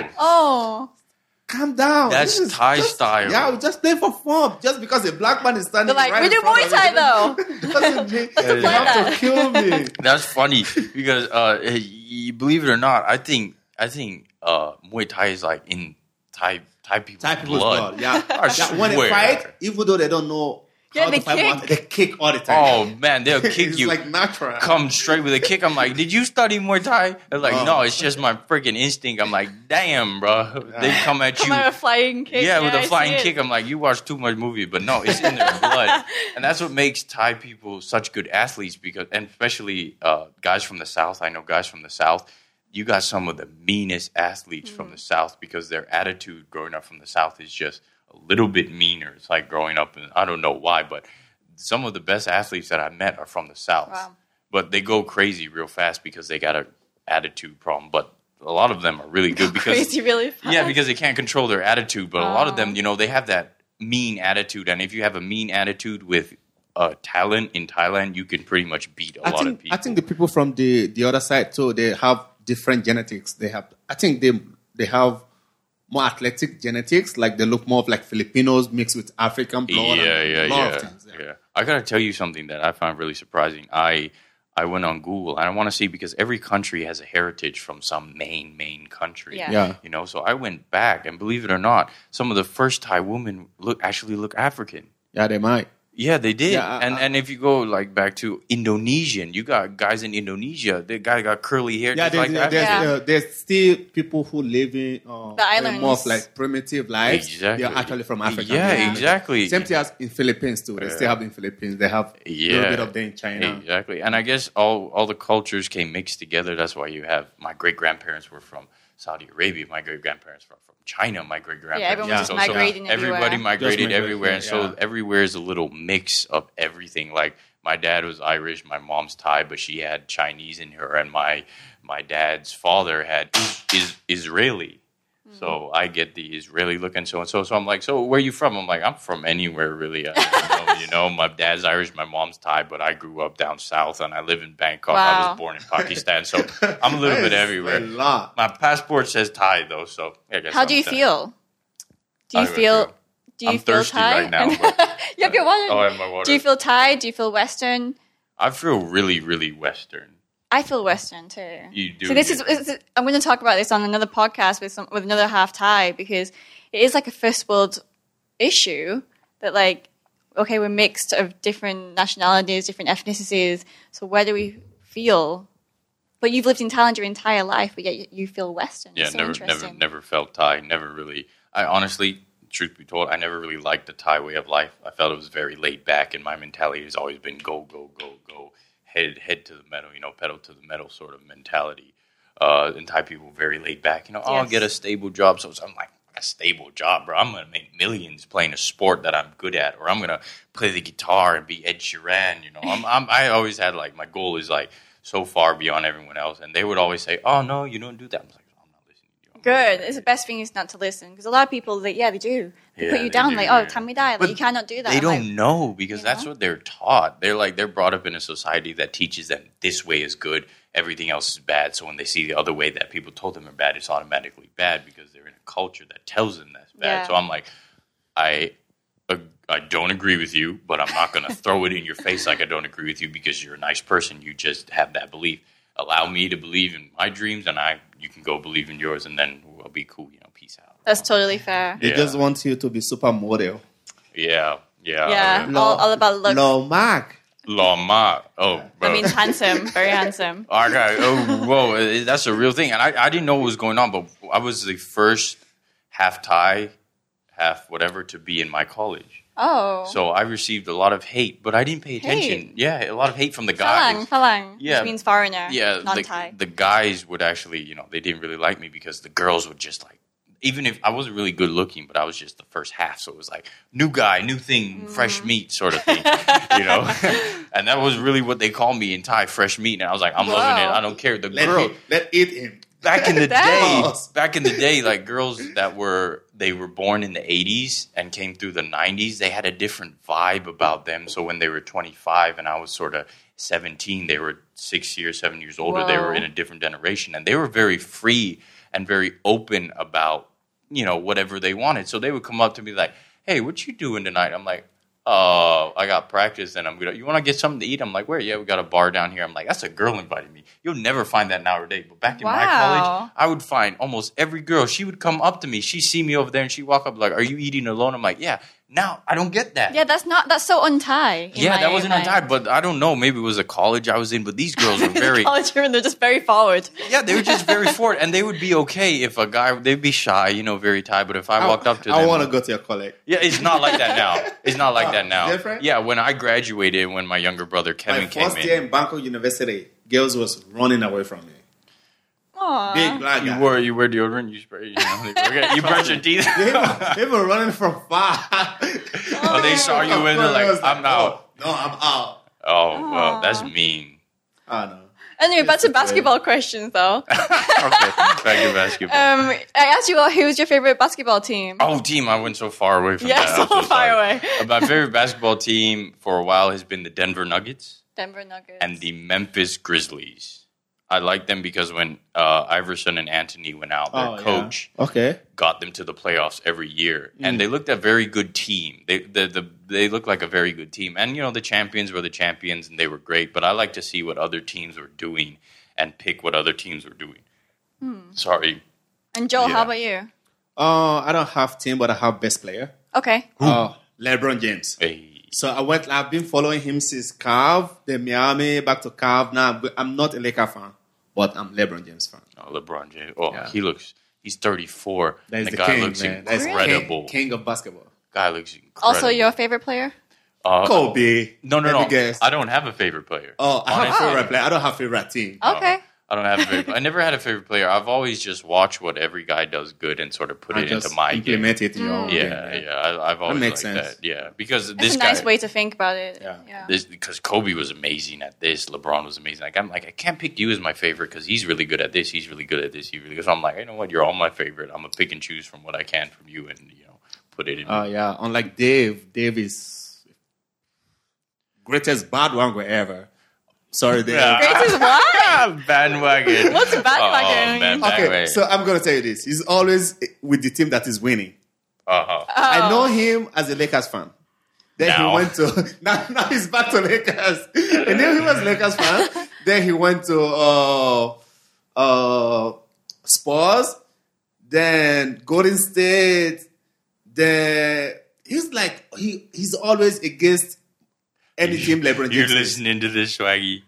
I call him Swaggy Dog. Yeah. So I am Swaggy Dog. Yeah. Swaggy so now it's back to Lakers. So we are on the same page. Not really the same page because I'm not a Lakers fan. Yeah. But LeBron James is playing for Lakers. Right, so I have to support him. Yeah.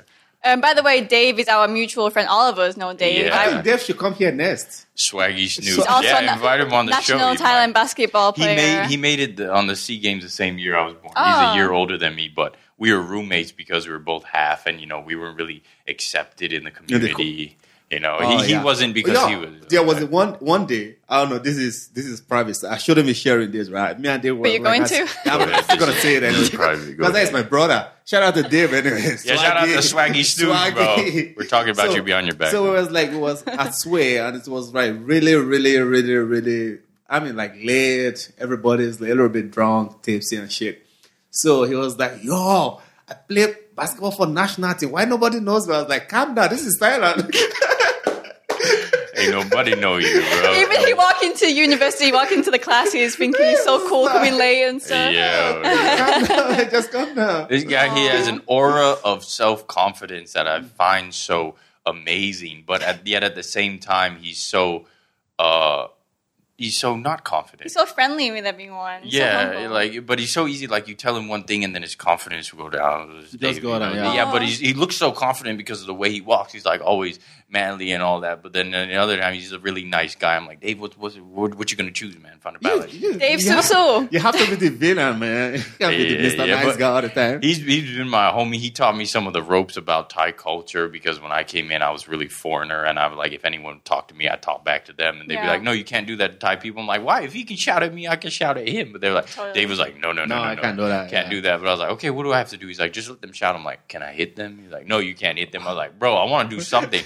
But then I also learned from him because he got picked on a lot because he was a big guy and he was actually really talented when he was young. So he would beat the other. He's half Thai, half what? Half Indian. Half Indian, yeah.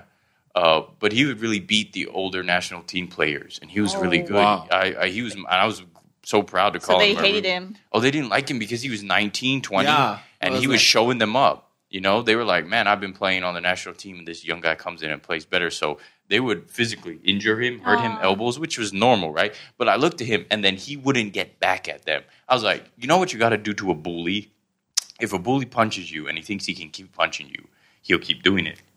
But if you hit that back and you put him on his face, you put him on his back, he'll look at you like he'll think twice before doing that again. So that's what I learned about if anyone wants to do something to me on the court, I won't hit them, but I'll stand up to them and say, nah, you can't do me like that. I'm not like that. So I learned that from him, and but he taught me he's my guy. You know, we've been roommates ever since. So yeah. I feel the same thing in Thailand, though, when people yell at me or are aggressive or do something bad, then I want to approach that situation. But in Thai society, you can because you're younger. Or crazy things. Yeah. That's the problem I had ever since I was young. I was like, why just because I'm younger, that means I don't know more than you. I could know a lot more. Or you can't even have your own opinion about things. Exactly. It's real pressure in Thailand. And that's why I feel like a lot of people don't speak up, or a lot of my friends on my team, they don't have an opinion about certain things because they're taught not to say anything. When you ask me, I'm firing away. I'll give you 10 different scenarios already because I'm ready to speak. But Thai guys, they'd be like, okay, sure. I'm like, sure. What sure? I mean, don't you have something that you want to do too? But they're like, no, I'll go with the flow. I'm like, I'll go with the flow. I feel you. I'm different. You're different. Yeah. Same. So, yeah. Your brother also plays basketball. So is he on the same team as you, High Tech?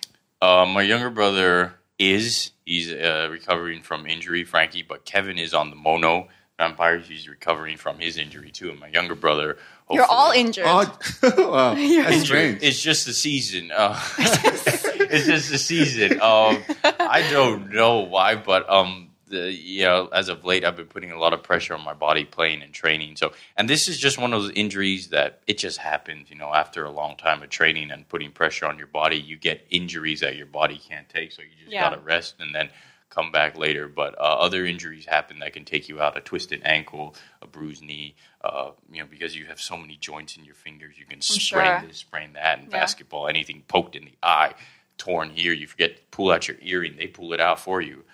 You know, you get just different things that happen that can set you on the bench for a while. But you come back, you work on it, you get back it. So, yeah. Have you ever played against your brother then, professionally? Oh, man, I just saw this picture on Facebook 5 years ago. I dunked on my brother while he was playing. This was 5 years ago. I was so proud of that moment. Because he is a really good defender. Like, Kevin is he's really quick on it. Like, you can't get past him. So when I dunked on him, and he jumped just as high as me, but I just had the great angle on him. So he almost got me, but I dunked on him. I was like, that he's just one of the things that keeps me going because I know my brother is good at so-and-so. So if I ever meet him, I want to beat him. And that's what keeps me going. So I played against him a few times. That's nice. A little sibling rivalry. Oh, it was great. And there was one time when he was actually playing and I was on another team. And I looked at the coach. I'm like, coach, he's scoring. Put me on the court. He's like, no, Reuben, I want to keep you for this minute. I'm like, I don't care. I want to whoop his, that's my brother. I don't want him shining. You got me. And the coach is like, don't argue with me. I'm like, I'm going to argue with you because I want to play against him. And the coach sat me down. I'm like, coach, what are you doing? Whether we win or not, just let me have my, it's brotherly rivalry. This can make headlines. Brother, go at it, fight, wrestle on the court. Who knows? But I played against him many times. It's been awesome. They're great competitors because the great thing about it is we both know that we work hard and we're always working hard. So we know that when we meet each other, we're going to see whose hard work was harder and better. So, yeah. Oh, that's so cool. Yep. Yeah. Awesome. You've played in different countries, you said. So where have you played and what's the experience in other places? And compare it to Thailand as well. Oh, wow. Well, first thing I say is the level of dedication in these athletes is different. They look more in shape. Where are we talking about? Oh, everywhere. Really? Everywhere, even as close as Indonesia. Even Singapore is similar to us, Malaysia too. But you go to Indonesia and the Philippines, it's different. The level of dedication that they put to being a professional basketball player is at a different level. And I tell you this, as much dedication as they put in, Thai athletes almost beat them. Oh. And we barely even know how to play. We don't go to the gym. We drink beer. We smoke. But we can almost beat them. So I'm like, guys, don't you see that if you put a little more dedication, you can be the best in Southeast Asia and you compete against guys like China and Iran and beat them if you put in the work. And they're like, I'm like, bro. And I'm so mad because this is a team sport. I can score 30, but we're going to lose. I'm like, you guys need to have it too. I can't be the only guy, you know. Right. But then I'm like, you know, that sort of that. But so overseas, they're stronger. They're more in shape. Probably not more skilled and don't have better coaches and trainers. But the athletes individually are more dedicated. Mm. So in the long run, 40 minutes, they beat you. Right. And they continue to beat you because they have that fire in them to whoop you and kill you by 50. So I played in Hong Kong. I've played in China. I've played in Iran. I've played in Japan. And no matter where I go, these athletes are just that much more better because they're that much more dedicated. And I got to tell you, Thai athletes have talent. Like basketball players are talented. But work. And then, of course, you know, the training, the conditioning, the coaching comes involved too. But same with Muay Thai. They're great, but like, they slack.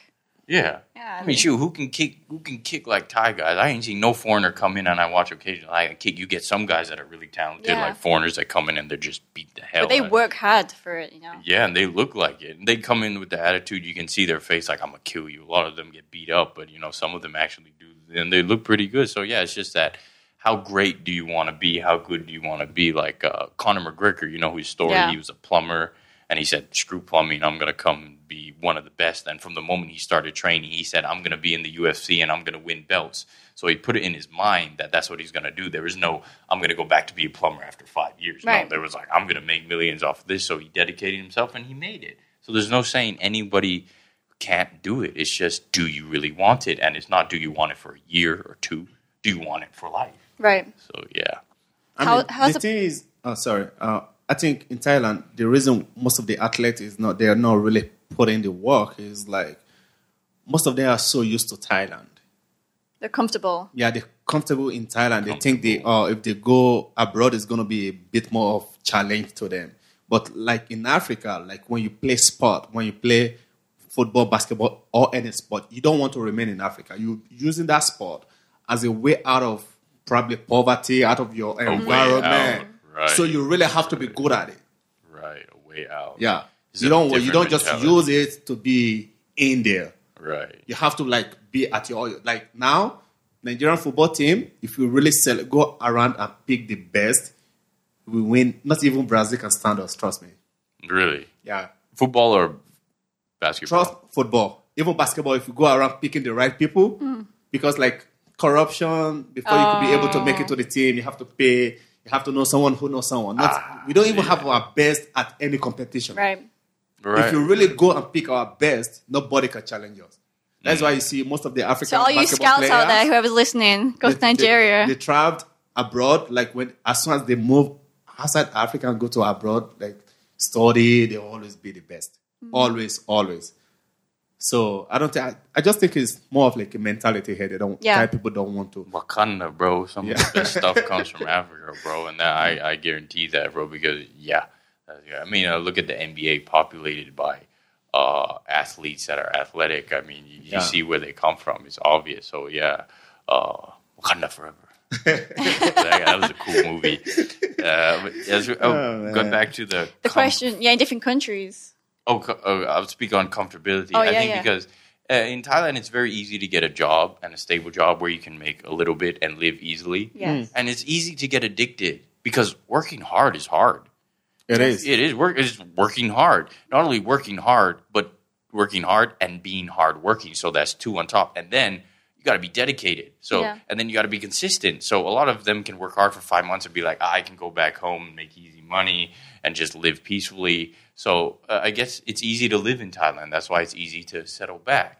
But for me, it's not like I had a choice. The only choice that was left for me is I either go back home and help my parents with teaching or English or study. And I'm like, that's boring. I don't want to do that. And then I saw the future. I'm like, look how much he's making because he's playing basketball good. Yeah. I want to play basketball good. And then I put in my mind, I was like, why can't I do that? Why can't he's a man? He got 2 feet, 2 legs, one brain, one heart. Why can't I do what he can do? If not as good as him, why can't I make it to that level? So I put in my why can't, and I've been there ever since. So I was like, I don't want to fall back. I don't want to be comfortable. I want to be comfortable living in Los Angeles with a mansion. I walk outside. I got a 200-meter pool. I don't care how big. But, you know, that's comfortable for me. Yeah, you know? Vision it. You know what you want, and you're gonna go out and get it. I know exactly what. And that's what makes a great athlete is you know what you want. You have your goal, and you're doing whatever you can do to reach that goal. Yeah, and if you look at a lot of guys' stories who are successful, like LeBron James, single mother growing up, so and so. There's a fire built inside of you when you're young that makes you want to achieve something different. So that's what pushes you to the next level. And if you're not born with the fire and you don't see it when you're young, you can create it. If you really want it, you can actually create it. Yeah, you can create it. It just depends how much you want it. Yeah. How bad you want it. Do you want to live easy, or do you want to live easy with $1 million, couple dollars in your bank account? That's really up to you. Me, I prefer to live that way. So I'm going for that way. Yeah. Okay, so back to the question of countries played in. So you said about the athletes, but how about the crowd? How about the popularity of the sport? Oh, they support their athletes and their country and their team like I've never seen. I looked at them, I'm like, stop cheering them so much. We're leading. Stop cheering them. I would look on the court, I'm like, yo, cheer me. Cheer me. I have a couple points in my basket, cheer me. And they're like, okay, we'll cheer you, but this is our team. I'm like, but they give their team so much support, and it's amazing that I love, like, Indonesia. I remember playing in Indonesia. Indonesia looks like it's a country trying to come off poverty. Yeah. It's so spread out. But I went to the basketball game. I was warming up, had my headphones on. 20 minutes later, I take it off. I'm like, Reuben, you're starting. I look up, I'm like, holy moly, where these people come from? Yeah. And they pay to get in. And they got drinks, they got popcorn. They're like, Indonesia, wow. The whole 50,000, 8,000 people chanting. You get 500 people chanting, that's loud. They got a couple thousand people chanting. Wow. And then my teammate, Dave, he knocked one of the guys down. And the crowd went, ooh. Not like, ooh, like that was bad. They went, ooh, like we'll mess you up. I was like, come meet me outside, bro. And Dave was like, oh, shoot. Dave was like, Dave helped the guy up. Yeah, Dave helped him up. And the guy was like, no, I'm okay. The guy was like, I'm fine. And I was like, Dave, about to die, man. I'm not your friend. You're walking out alone. They were so into the sport. It was amazing. And when you come back in Thailand and you're at a game like Mono 29, you get 10 people, and some of them are the kids of orphans. I'm like, it's really sad. I don't want to dunk for any of you people. I'm dunking because I want to sign a contract with the NBA, but where's the squad, bro? I'm playing for the birds. Cheap. Mono Stadium, so far away. So far away, and they only come to watch when Mono's playing high tech. Right. So I'm like, And then a lot of the times when Mono's playing high tech, a couple times I played good, but I got to play for 10 minutes. Why? I got 10. I don't know why. And I asked the coach, like, Coach, I was playing good. I scored 11 points in 10 minutes, and they can't stop me. And he's like, oh, you played good 10 minutes. I was like, put me on. I was like, put me on. I can kill them. You don't have to use 5 of those guys. I can beat the team with one hand. But I didn't get to play, and I was like, bro, this would have been a perfect game because so many people came to watch. Wait, so you guys winning or losing? We were losing. I know. And the guy who was playing good was on the bench. It's because like, Mono, he doesn't want to lose against Mono because he wants Mono to bring your team back to play them more. Otherwise, I have no idea. There could be so many reasons. Wait, but as politics. An athlete, I'm only thinking politics. One. Is it not Thai league? It's Thai mentality. Thai league, yeah. But so why do you care if the team have to? You have a schedule, right? Yeah. So it doesn't really matter. Maybe they're probably going to play against each other like 2 or 3 times the entire season, right? Yeah. So it doesn't really matter. Like, if you can kill them. Yeah, exactly. Because before, like, 4, 3, 5 years ago, high-tech was dominating Thai basketball team. Yeah. But a few years back, like 3 years or 2 years now, Mono out of nowhere, just like... Yeah. But Mono put the time in. They got the right players and the good coaches, so that's how they started dominating. And now High Tech brought Kobe's dad or someone to coach? Kobe's dad. No, High Tech didn't bring him. It was another guy. I played under Kobe's dad for a bit. It was another guy. Oh, he's on that team, right? Thailand Slammers. We played in the ABL. He tried to help Thai basketball, but it was hard because he's such a straightforward guy.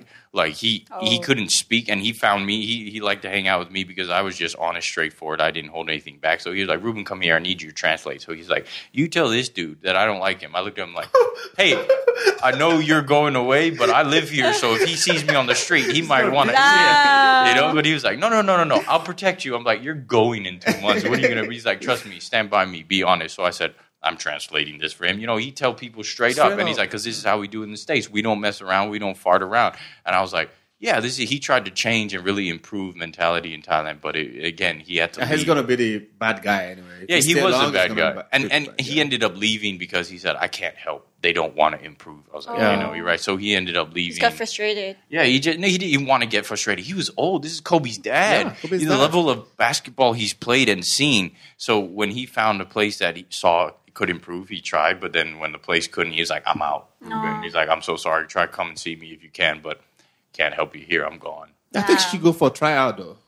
Instead, yeah. I'm definitely going to do that. I have a contract here, and I'm continuing to improve with the help of my coach and trainer. And he said, when you have time, go to America and play against guys that actually play, and then you'll see how small you are. Yeah. Wow. And he said, that's how you can really know if you cut for it or not. Yeah. And he said, go out, get your name known, start to play, continue to improve. And by the time you know it, people talk.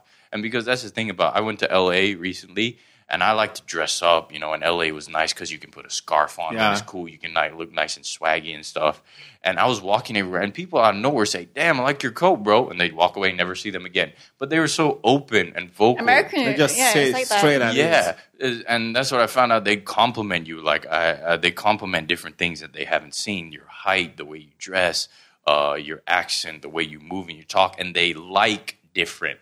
So if I was cracking a joke, they'd be like, hey, you're different. I like that. In Thailand, they'd be like, you're not funny, bro. So I was like, bro, I need to go to a place where I can see that I'm different and I can continue to improve. Definitely, that's one of the goals. Go to the States and play against real competition and continue to improve. Because the main goal is NBA.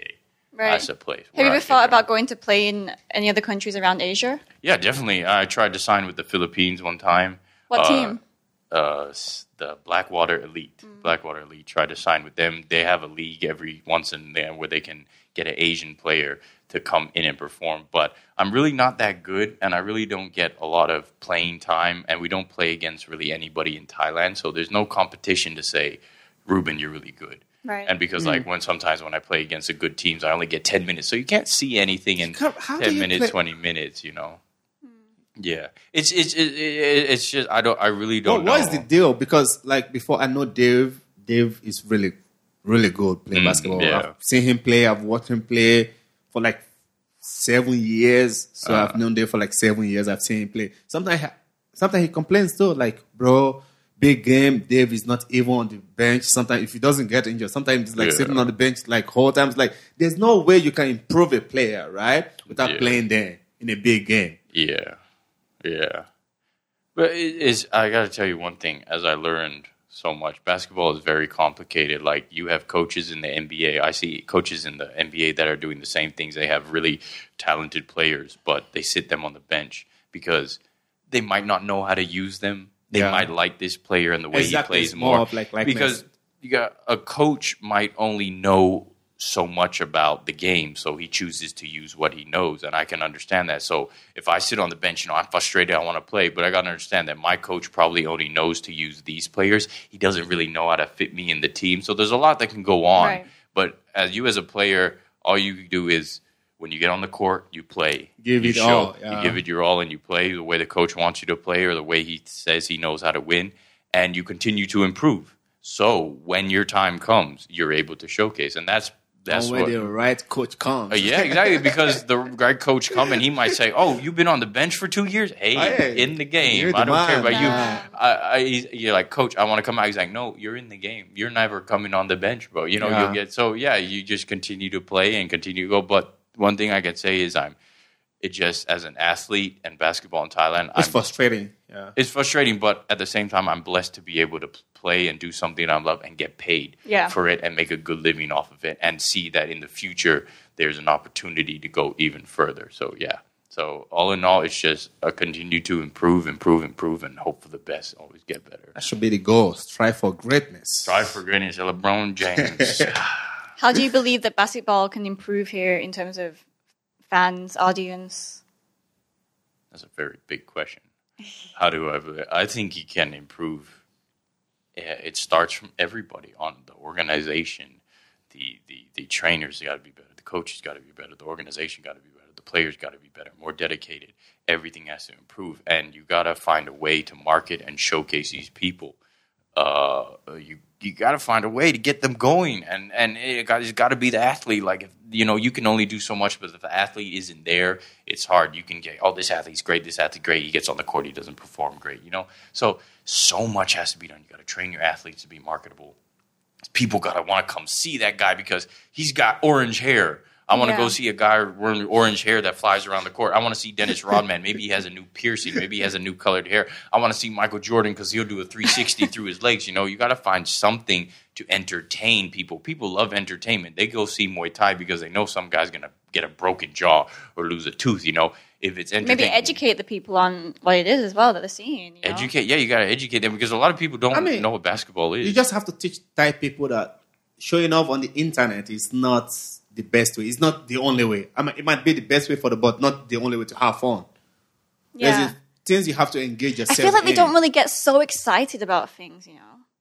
They get so excited about discounts or a new coffee shop like Krispy Kreme. They line up other day. And bubble potato. Yeah. They gotta be able to create a hype around it some way or another that has people in line. So there's so many ways you can learn. Honestly, you go to a country like just go to America and just ask the guy that organizes the beer, the popcorn in the stadium, and the events and how he gets it done, and come back and do that in Thailand. You're going to spend a lot of money to get it done, but then you'll have people coming because people don't go to the game to watch the game. People go because they can get drunk at the game. Yep. They can drink beer. They can bring their girlfriends, their wives, their children to watch baseball, soccer, all that. So, yeah. All right. So, do you have a certain mentality behind playing on the court and also in training as well? A certain mentality. Yeah, like your mentality. Like, so if you have, well, of course, you have down days. You feel good some days. Do you feel like you have to motivate your fellow players when you're going to play a game? You're like, okay, like you said earlier, you feel like, okay, I have to go and kill this person. He's not my friend on the pitch. Yeah, you know, on the court. Sorry.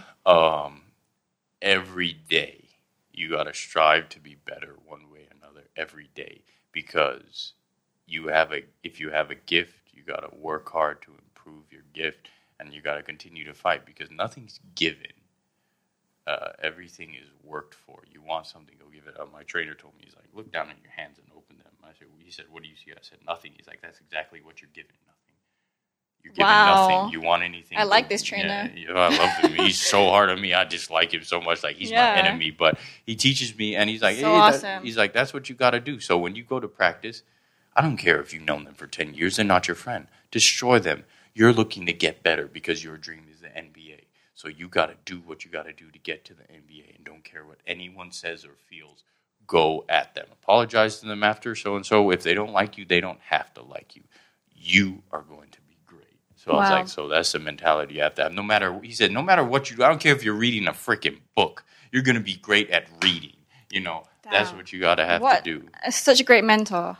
Yeah. Wow. Hopefully he'll come back to Thailand and maybe you can meet him because that guy's a book of knowledge. Like the people he's met that he tells me, if you know IBM or Dell computers, he's met the people that own Dell computers. Wow. He's been to their houses. If you know the Disney cartoons, Aladdin. Yeah. And Snow White, the guy that makes the music, A Whole New World, Alan Makins. Yeah. He's been to that guy's house. He's best friends with the guy that produces Alan Makins. You can go look up. He's been friends with that guy, and he still knows the guy. So this guy's known. He worked with people, a liaison to White House presidents who teaches them courtesy and manners. Damn. He's known the woman. Wait, so how did you two meet? He's 70, so he's done with life. He's had so much going on in his life. So he just happened to be in Thailand, and then people introduced to people, and he came to High Tech to organize a seminar. Wow. And I met him, and I was injured, and he told me what to do with my injury, and it healed. So I was like, this guy's smart, so I want to see what else I can learn from him. So he taught me, continued to teach me.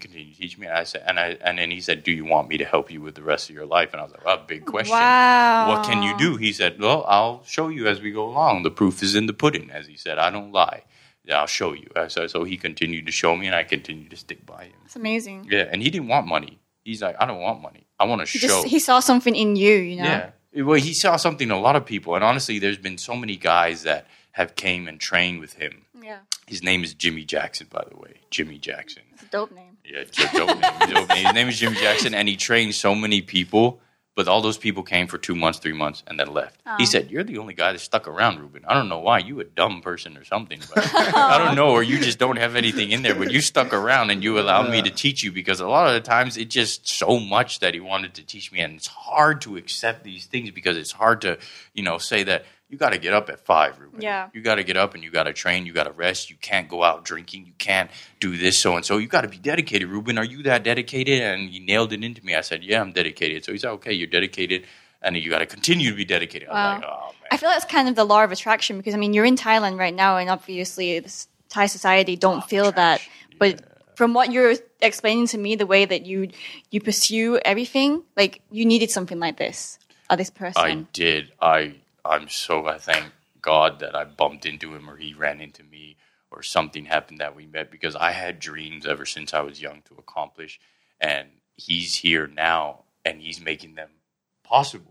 Wow. So I guess it's just a blessing to have someone in your life like that, because I know so many people have dreams and they can go through life and they don't ever meet that someone. So I'm just blessed to have him there and have him helping me. Oh, that's so awesome. Now I can go, and now my dreams are even brighter in my head. I see myself, you know, I see myself. I like to play the guitar. I'm not really good, but I see myself. I imagine myself, you know, being Ed Sheeran, 50,000 people and stuff like that. And I imagine myself taking the last shot in the finals of the NBA. And he said, that's possible. Stay dedicated. I can teach you.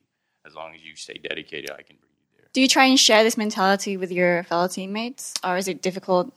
You can bring a donkey to the water, but you can't make him drink. You can bring any animal to the water, but you can't make them drink. So you can show them the gold right over there, and it can be 3 months' journey. So they can walk a month and a half, and they can give up. You know, it's up to you. I can show you the goal, and you can have the goal, but it's really up to you. Like the lion said in Aladdin, touch nothing but the lamp. You go in, and they touch something but the lamp. Now, if you want your goal, you can get the genie, but touch nothing. Don't you touch anything. Go get your genie. But if you touch anything, you get sidetracked, you're gone.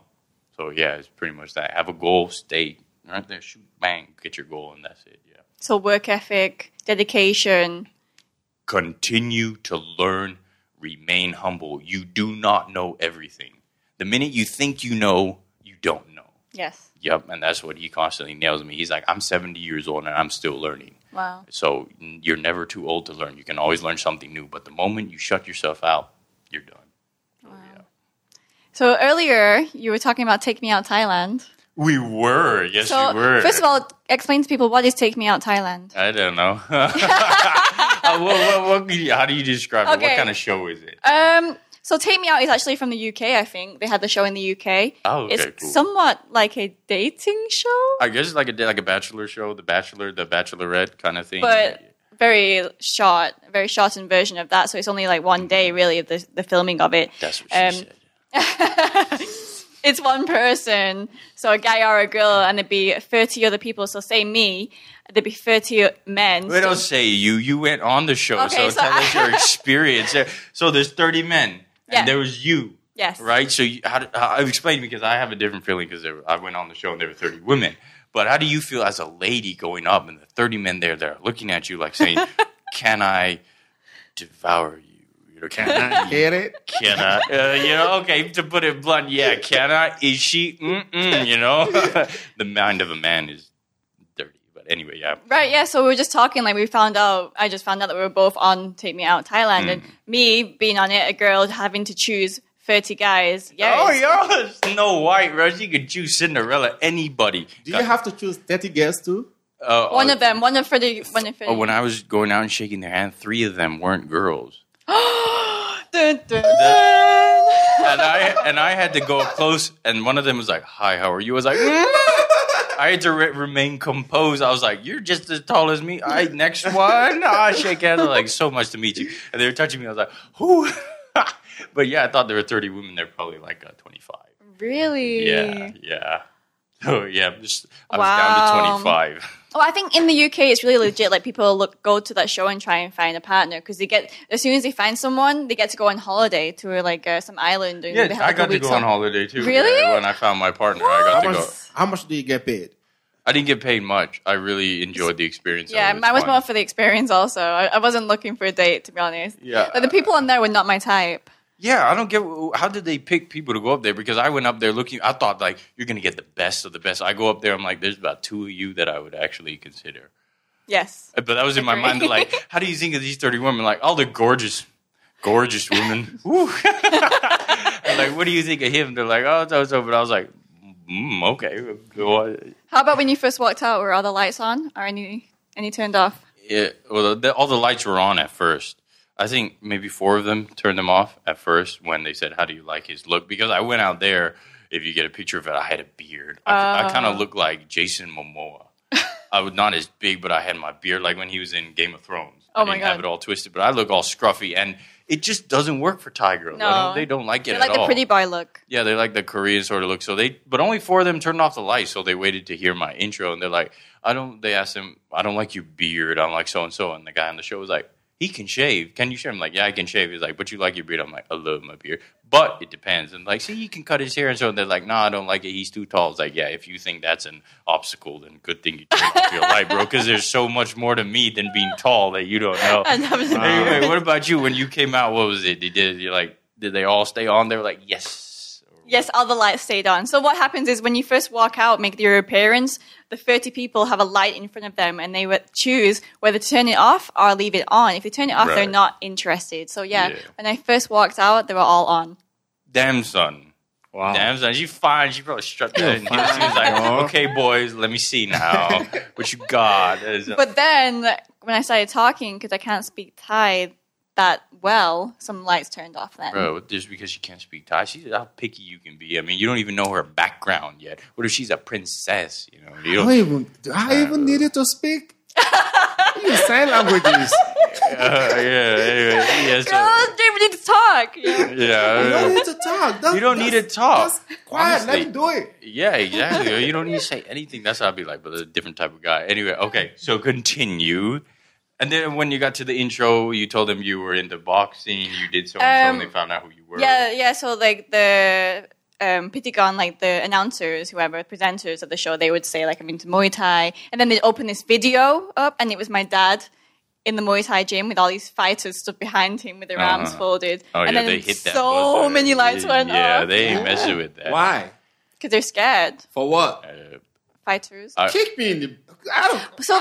all these guys who are on the show, they're very like pretty boy looking, not very manly. They can't take an ass whooping, if I tell you that. Like, you know, if anyone was to date a girl of her caliber, Jade's caliber, it would be like you got to have in the back of your mind that one day they're going to invite you in the ring. They're going to put a whooping on you, so you got to know how to fight. You know, just for fun. They're not going to kill you, but at least you know how to fight back. Ruben's just scared away every guy listening. Just take the beat, come back next day. Yeah, you got to be resilient. You got to earn their respect. And they're like, okay, because they're fighters. They can protect her, so you got to know something. They can go to a restaurant at some point, and you be like, she can fight better than you. So just be a man, Be a man. Anyway, yeah. Just man up. Okay, so what happened? A few of them turned the lights off. Yeah, after that. And the one that I thought, he's kind of okay. Like, he turned his light off. So, yeah. So in the end, I just pretty much chose someone who answered a question well. What question did you have? If I lost the fight, like, how would you... And I was upset about that. How would you, like, make me feel better type of thing. I can't remember what he said, but he just spoke with confidence. He spoke well, so I thought, okay. I gave you chocolate. That's fine. But, like, yeah, after our show, we didn't go on holiday. We just went to, like, a coffee shop nearby. And just they filmed us having a conversation for, like, 10 minutes, and that was it. And just take the money? Take the money and go, and then if you trade, so little, and then you trade phones, so phone numbers, and that's it. I've knew almost five people who went to the show. Do you want to take me out? Yeah, yeah. I seem to know a few. My other friends went too. Sorry, I gotta put this pillow. Okay, yeah. I had another friend who's half Thai, Jason. He went on the show. Another friend who's half Thai. He's the manager of Levels Club. And, like, he got married, Andreas, he got married to the woman from the show. Wow. It happens. Yeah, it happens. A lot of stuff happens. One of my Thai friends, actually, after the show, he got depressed because nobody picked him. Yeah. I got to tell you about that. I don't know, man. That was terrible.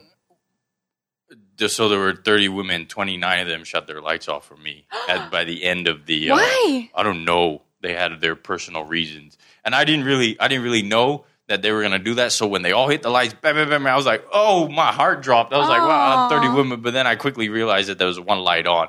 And the girl, one of the girls I gave the roses to, kept their light on. She was like, oh, my light's on. I was like, hey. What it do? She was like, oh, this light just happens to be on. Yeah, I was like, what it do? So it took, I went and got her, and I figured I get to know her because if you left your light on, you know, worth a conversation or two. So you went to a coffee shop. Yeah. You know what happened to me? They took me out back to a little studio, and they had a list of questions where you ask, and then you both got to answer. And they asked me the most sexual questions I've ever been asked. And so sexual that they couldn't put it on the Real Take Me Out show. They had to put it on YouTube or Line TV where you had to pay. What? And I didn't know that. I thought these questions were regular. But these questions made me more famous than the damn show because because the answers I had. You can go look it on YouTube.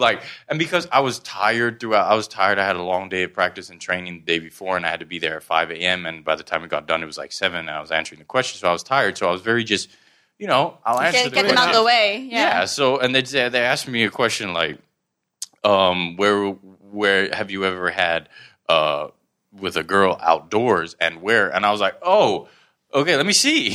And I didn't hold back, you know. I was a teenager. Whoa. I enjoyed myself, and I had it in quite a few places, which Thai people did not. They the only place you'd keep that is in the bedroom. Mine was at football pitch at night. The second one was... Wait, was it in the middle, in the circle? Yeah. No way! That's good. No way! You lived the life. I can't do that now, but I would have been an idea. But it was at night, and at night. Yeah. But see, what men do? We plan. We secured the moment, or we're impulsive. So, the third one was in a car with my friends driving. He almost got into an accident. Bro, okay, that's interesting. With your friend driving too. Your friend was like, bro. Oh, man. Wow. What questions that they asked you? I got no questions like that. Are you kidding me? They asked me the and anyway, what the studio was, I think they weren't fined or someone reported them because they weren't supposed to, but they thought they could get away with it. Anyway, the girl, she was very polite. She answered that she had none or so-and-so. She was very polite. Wow. And then they asked me how many girlfriends did I have, and they asked me where would you want to. I was like, you're very sexual, but I don't care. I'll answer them because I'm just How long ago was this? This was a while ago, 3 years ago. Maybe. Mine was 2014. Oh, what? Wait a minute. I think you were 5 years before me. Yeah. Wow.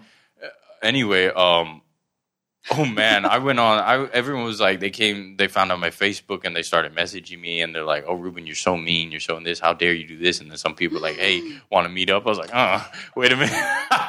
But anyway, got a lot of mixed emotions. And we went to Pattaya. They took us on a trip. Because they said, are you two talking okay? I said, yeah, she's okay. We're not really hitting it out, but we're okay. And she said, hey, you want to go on the trip? I'm like, yeah, I'm free. So let's go on the trip. Free trip in Pattaya, 3 days, 2 nights. Why not? What? Yes. It's amazing. Why not? Yeah, you don't have to pay for it. That. Yeah. Mine was so cheap.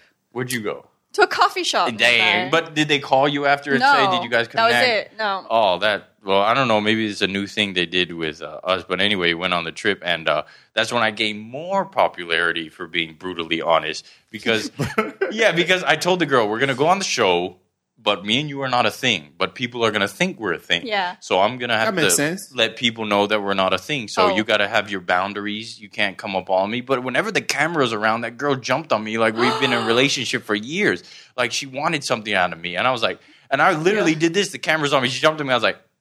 I was like, what? I was like, what are you doing? And there were all the other couples were around, and the camera crew. I was like, I told you that's not how it's going to be. Like in front of the camera, and she got so embarrassed, and everyone was like, Reuben, you're so mean. I'm like, I told the girl she agreed, and now she's acting up. I got to put her in her place. Anyway, were you single that period? Yeah, I was single, definitely. I'll hit it. Yeah, no, I would hit it. Bro. Confidential. Some stuff I keep confidential, private. But anyway, yeah. The show was nice. We went out, went bungee jumping. What?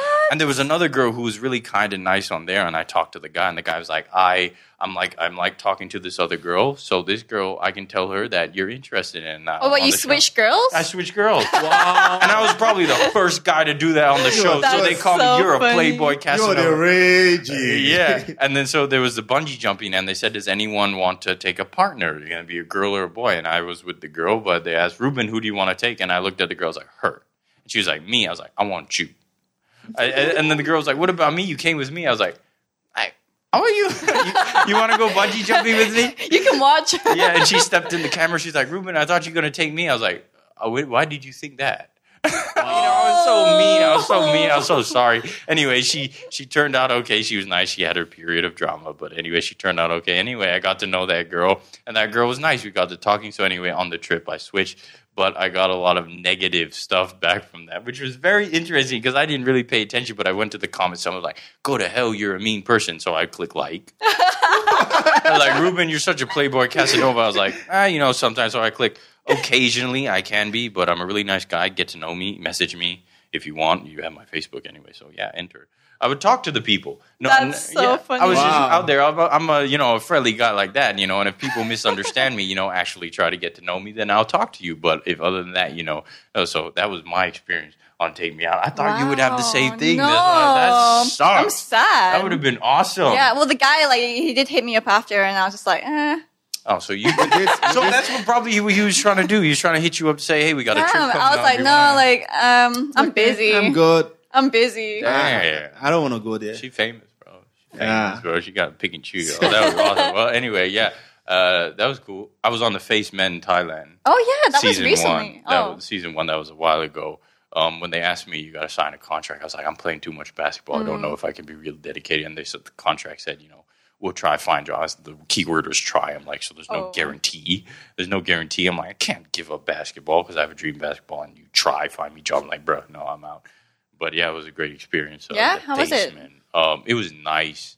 It was really nice, the whole modeling industry. It was cool to be around this group of guys. So many different personalities, these guys. Like, you'll never guess. One guy looks – he's got this supermodel face, and then you try to talk to him. You can't get a word out of him. And then you figure out he speaks amazing English, but he's just got a strange personality. No personality. So in the end, I'm like, okay, you look great, but they can't – you're not going anywhere because they can't market you. You're a stone. You're a rock. Like, I could talk to a wall.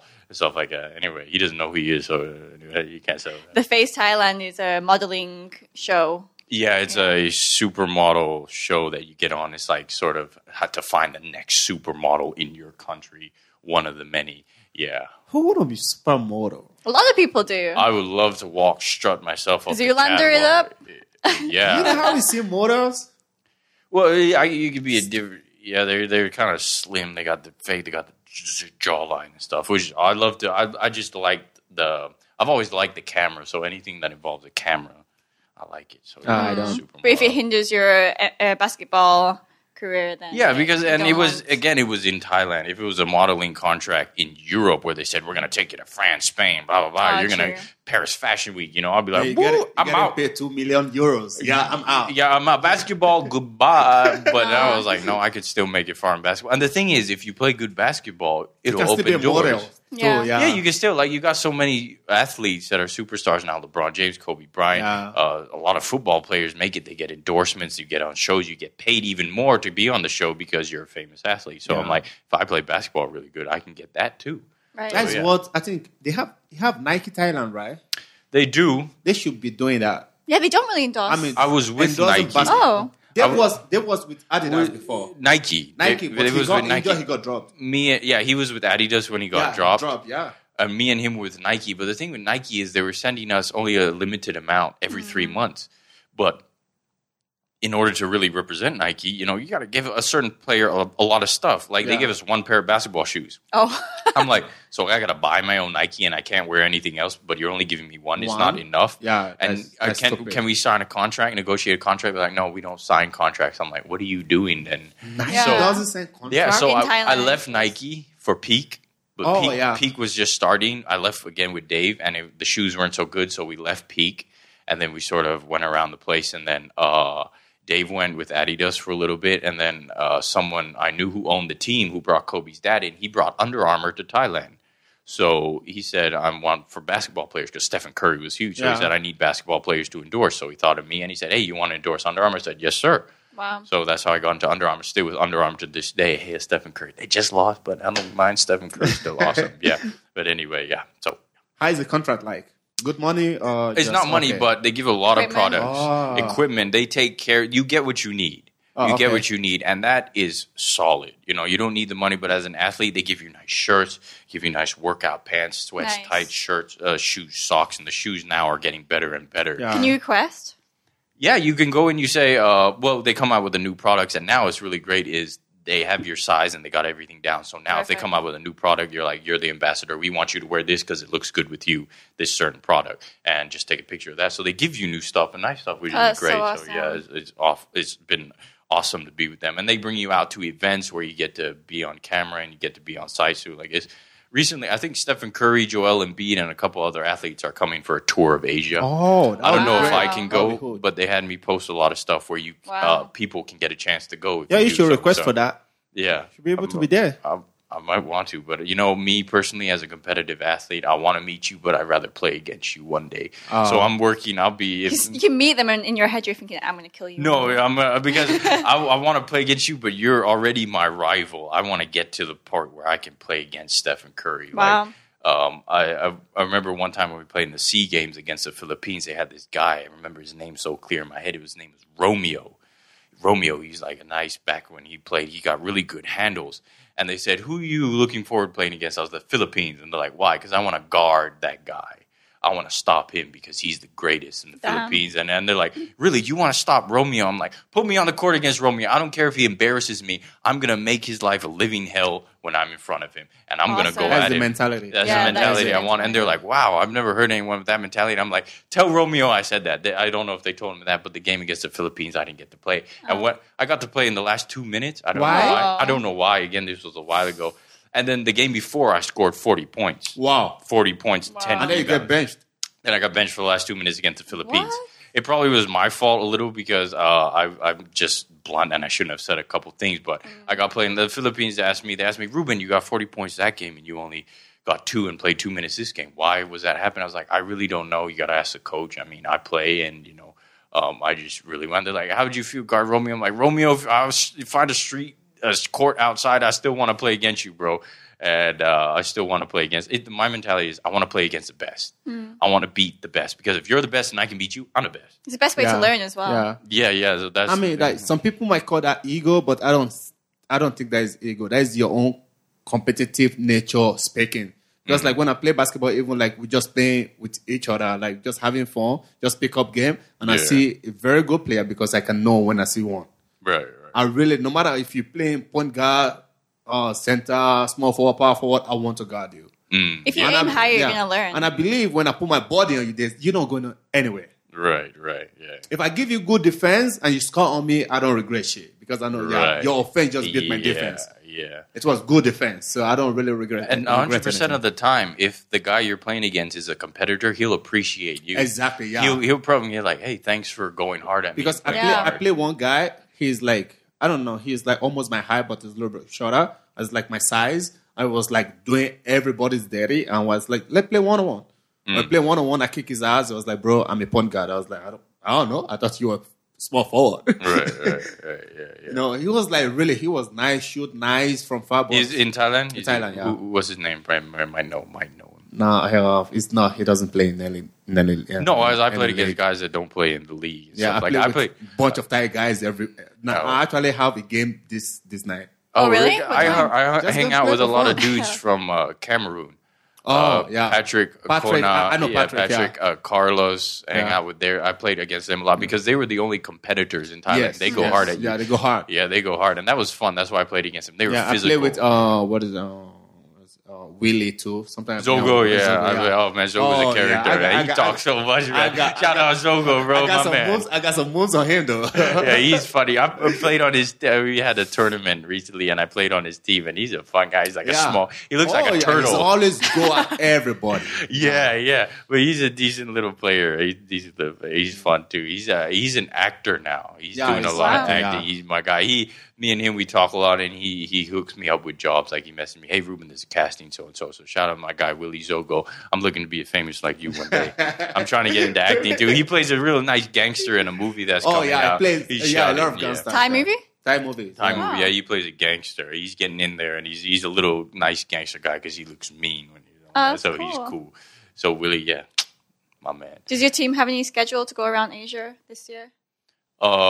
No, just in Thailand. Just in Thailand. Right, the league just started last weekend, and then we have a game. Like I said, 4 games on the weekend. So I'm on Thursday, so 4 games. But when I get back to training and that, I'll be there. Yeah. So no shit overseas. Yeah.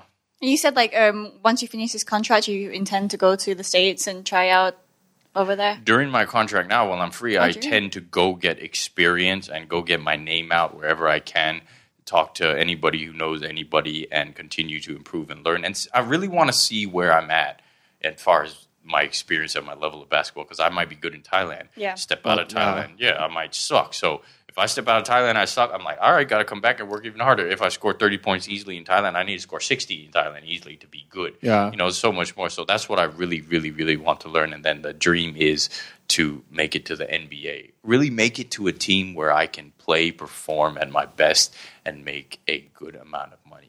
Yeah, because if you're good... I mean, it doesn't really matter. For 4 or 5 years, you will be rich in NBA. Exactly, so, you even if you sit on the bench. You know how much of those guys make on the bench. It'd be so cool to have a Thai athlete out there. Then. Oh, man, I'll be on Instagram. You're probably going to be the first. Yeah, that's my goal. That's my goal. I want to be the first. I'm like, if we can bring an American import to play here, why can't the NBA bring a Thai guy to play there? You just have to be good enough. Yes. Yeah. They don't care about the money. I think NBA is working around... every continent to just pick the best player. They've been here. They came to Thailand, but they haven't seen anything. They have 3-on-3. Yeah. Yeah, the 3-on-3. Yeah. I think Thailand is not really promoting basketball enough to attract the interest of NBA. But right now, NBA is going to open an Africa League as 2020. Yeah, they are. Mm. Asia should be the first. India, yeah. Asia should be the first continent because they have China.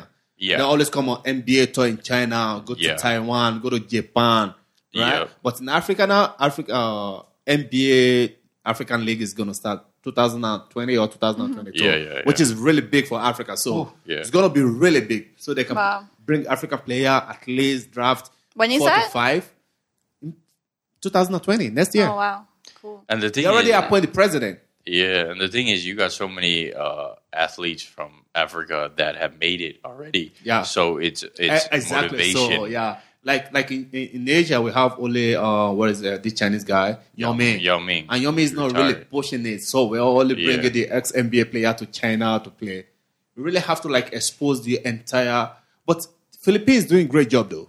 Yeah. Oh, they are. Yeah, the Philippines is crazy basketball. They love their basketball. It's amazing. I watch basketball over there. Yeah, the stadiums. They don't have talk about. Aside from this guy in Cleveland, half Philippines, half American. Clarkson. Yeah. Aside from himself, he's the only person right now. Yeah. But what Philippines is doing? If they know you're good as a basketball player and you want to play for Philippines, you get naturalized instantly. They don't care about that. Yeah. Yeah, that's which is really big. Yeah, and shout out to the Philippines because when I went to play there, I remember playing against Kazakhstan, and I had a breakout game. I played so well against Kazakhstan to the point where the people that were in there, they started watching the game. They didn't really pay attention because they didn't know nothing about Thailand. But I made some moves against these guys in Kazakhstan. They're a big team. Wow. They're not really skilled, but they were big, and I played well against them to the point where the Philippines. They love the sport so much that they started cheering my name. Aww. You know, so that's how much they love the sport. They just like to see good basketball. Basketball, yeah. And they don't care who you are. They cheer Russia if it's good. They'll cheer anyone. So that's the thing. And then I walked outside. I stayed like, hey, can I have your signatures? Can I talk to you? Aww. Can I take pictures? So that's the love of the game in the Philippines. So shout out to the Philippines. I love to play there. And that's why I was like, shoot, Romeo's the famous guy. Let me play against Romeo. If I can beat Romeo, they're going to be like, he beat Romeo. And that, it'll only get boost. And that's the dream is really to get to there, but it's always... That's why I see, even NBA, Nike always brings the NBA player to Philippines every year. I feel 2 years ago, LeBron James. Yeah, they recently brought LeBron. Yep. So they always bring big names player, NBA player to come to Philippines, because they know Philippines league is improving and basketball is really, really famous in Philippines. It's so popular, yeah. But Thailand is quite different, though. Very different. The thing that I see, it's possible to make it to the NBA. Anything's possible because, like you said, the NBA is looking for players in Asia. Exactly. And I'm so surprised they can't find players in China. Sorry to cut it off. NBA actually trying to make history. Like, they want to be, like, if they see you good, they bring it to the NBA, so you'll be the first Thai player playing the NBA. Good for money, good for market. They play into this liberal idea that inclusiveness. Everybody wants. Yes. They have to include every race, every country. Yes. They actually brought a guy from India that only just get drafted and sent to G League. Yeah, two guys actually. Yeah. Two guys, a couple guys. So they'll be like the first player, the first Indian player to play in the NBA. Yeah. It doesn't really matter if you play, you're getting paid anyway. Yeah, exactly. That's what fight promotions do. Like one championship, they have like fighters from all over Asia, all different countries, because they know that they can hit the target audience in that country if they have someone from there. You see the Jeremy Lin breakout, Linsanity. When Jeremy Lin breaks out with Knicks, every Asian player, like my friend that doesn't even watch basketball at all, he started watching basketball. Exactly. Yeah, so that the NBA knows that can happen, so that's why they continue to market, and that's what makes it even more motivating for me, because it's possible. Very, very possible. And they're trying to make it possible. Very, very possible. All you got to do is be good enough. Yeah. Because if you're good enough, they'll take you. Like, they don't, the Indian players were good, but they weren't good enough to play. So if you're good enough, you're good enough. Because basketball is not, it used to be about height. Yeah. But now it's not all about height. Yeah, you got to be able to run. Because Steph Curry ruin basketball for everybody. No. Gotta be fast, gotta be dynamic. You just have to shoot, have the skill, dribble, and lay up. You don't have to you don't have to be the big guy. Big guy doesn't even dominate basketball anymore. Yeah. You have to be of certain height before. If you're 7 foot tall, 7.1, you have almost 80% chance of making it to the NBA. Yeah. But now it's not the same. Mm-hmm. If you're tall, you're not athletic. No, I don't. Yeah. You just have to they see you can drive, you're fast enough. You can. So big guy, NBA is not all about big basketball right now. It's all about are you good enough to shoot? Are you good enough to defend? Are you good enough to drive in and make the basket whenever you want to do it? Because big guy, they're slow. Yeah. And even being good enough now, sometimes you don't even get to play. As good as Curry is, he's amazing. That's why he's on the court. The other guys might be good. On Golden State, they're good players. They're good. But Curry is so good. That he's just that good. That's the level of basketball in America is so high and competitive. And that may be why a lot of players from China and Europe really can't make it, because they play in their country so well, but when they make it to the NBA, they really can't make the competition level. But European player they're having good profile in NBA right now, because if you pick the right one, it's going to be huge. Yeah. That is the only thing that is becoming a threat to American basketball player. European basketball player, they have the right basics. They don't just learn basketball because they want to highlight. They are not highlight basketball player. Yeah. They follow all the steps, dribble, shooting, they shoot right. Yeah. Everything, they did everything right. And if you pick the right one, trust me, it's going to be it's not going to be the best NBA player, but it's going to be at least above average. So many Europeans now, ever since Dirk Nowitzki, even before then, there were so many players in the NBA that played during Jordan's era. Tony Kukoc. The worst thing about European players is they better play in their country than play in the NBA. Oh, they're way better, of course, because that's a competition level. That's a competition level because they're already superstars in their country. They're so good, but when they come to America, you got 20 people. My trainer tells me, he's you think you're good, you step on the street courts in Manhattan and Brooklyn, and you go think how good you are there. The NBA players go to play on the streets in New York or the streets in some country because there are super talented basketball players that go play there that don't make it to the NBA. But that's how good the competition is. So if you want to make it, boy, you got to step it up. That's what it is. So, it's possible to make it, but you just got to be up there. And that's what I'm trying to do. I think going to the U.S., I think it will be best for you, because you're going to learn, not only improve yourself, you're going to have a good experience, how different people play basketball, how different people approach playing basketball, the street basketball, because street basketball is quite different here. We just play to have fun. But street basketball is totally different. They play to make it to the league. Mm-hmm. And there's camera everywhere. Everywhere want to make an highlight. Oh, so when you played against them, it's like, you better don't sleep. Yeah. Every dunk is going to be highlight on you. Yeah. You don't want to be at the other end. Exactly. You don't want to be at the other end. Yeah, that's awesome, man. Yeah, that's what I want to see. That's what I want to see. But in Thailand, if people get dunked on, I think they get mad. They get angry. If you dunk a Thai player. Really? Yeah, I think they hold their feelings, man. Man, F your feelings. F your feelings. I don't care. You're playing a game, though. You're playing a sport. It doesn't matter. They want to dunk on you, not you dunking on them. Imagine if you're in the boxing and then you hit a guy in the face. He's like, oh, you hurt my feelings. I'm like, what? So that's what I look at. I'm like, bro, there's so many other sports. You need to step out of this, yeah. Yeah, there's so many other sports that you get hurt. And if you're worried about your feelings, American football players rammed over. Oh, I hurt you. You hurt my feelings. What is wrong with you, bro? Why are we, feelings? Hot feelings? What? Yeah, what feelings? What are you even here? Yeah. No, but yeah, it definitely seems like you know what your goal is and you're on the right path. So I feel it.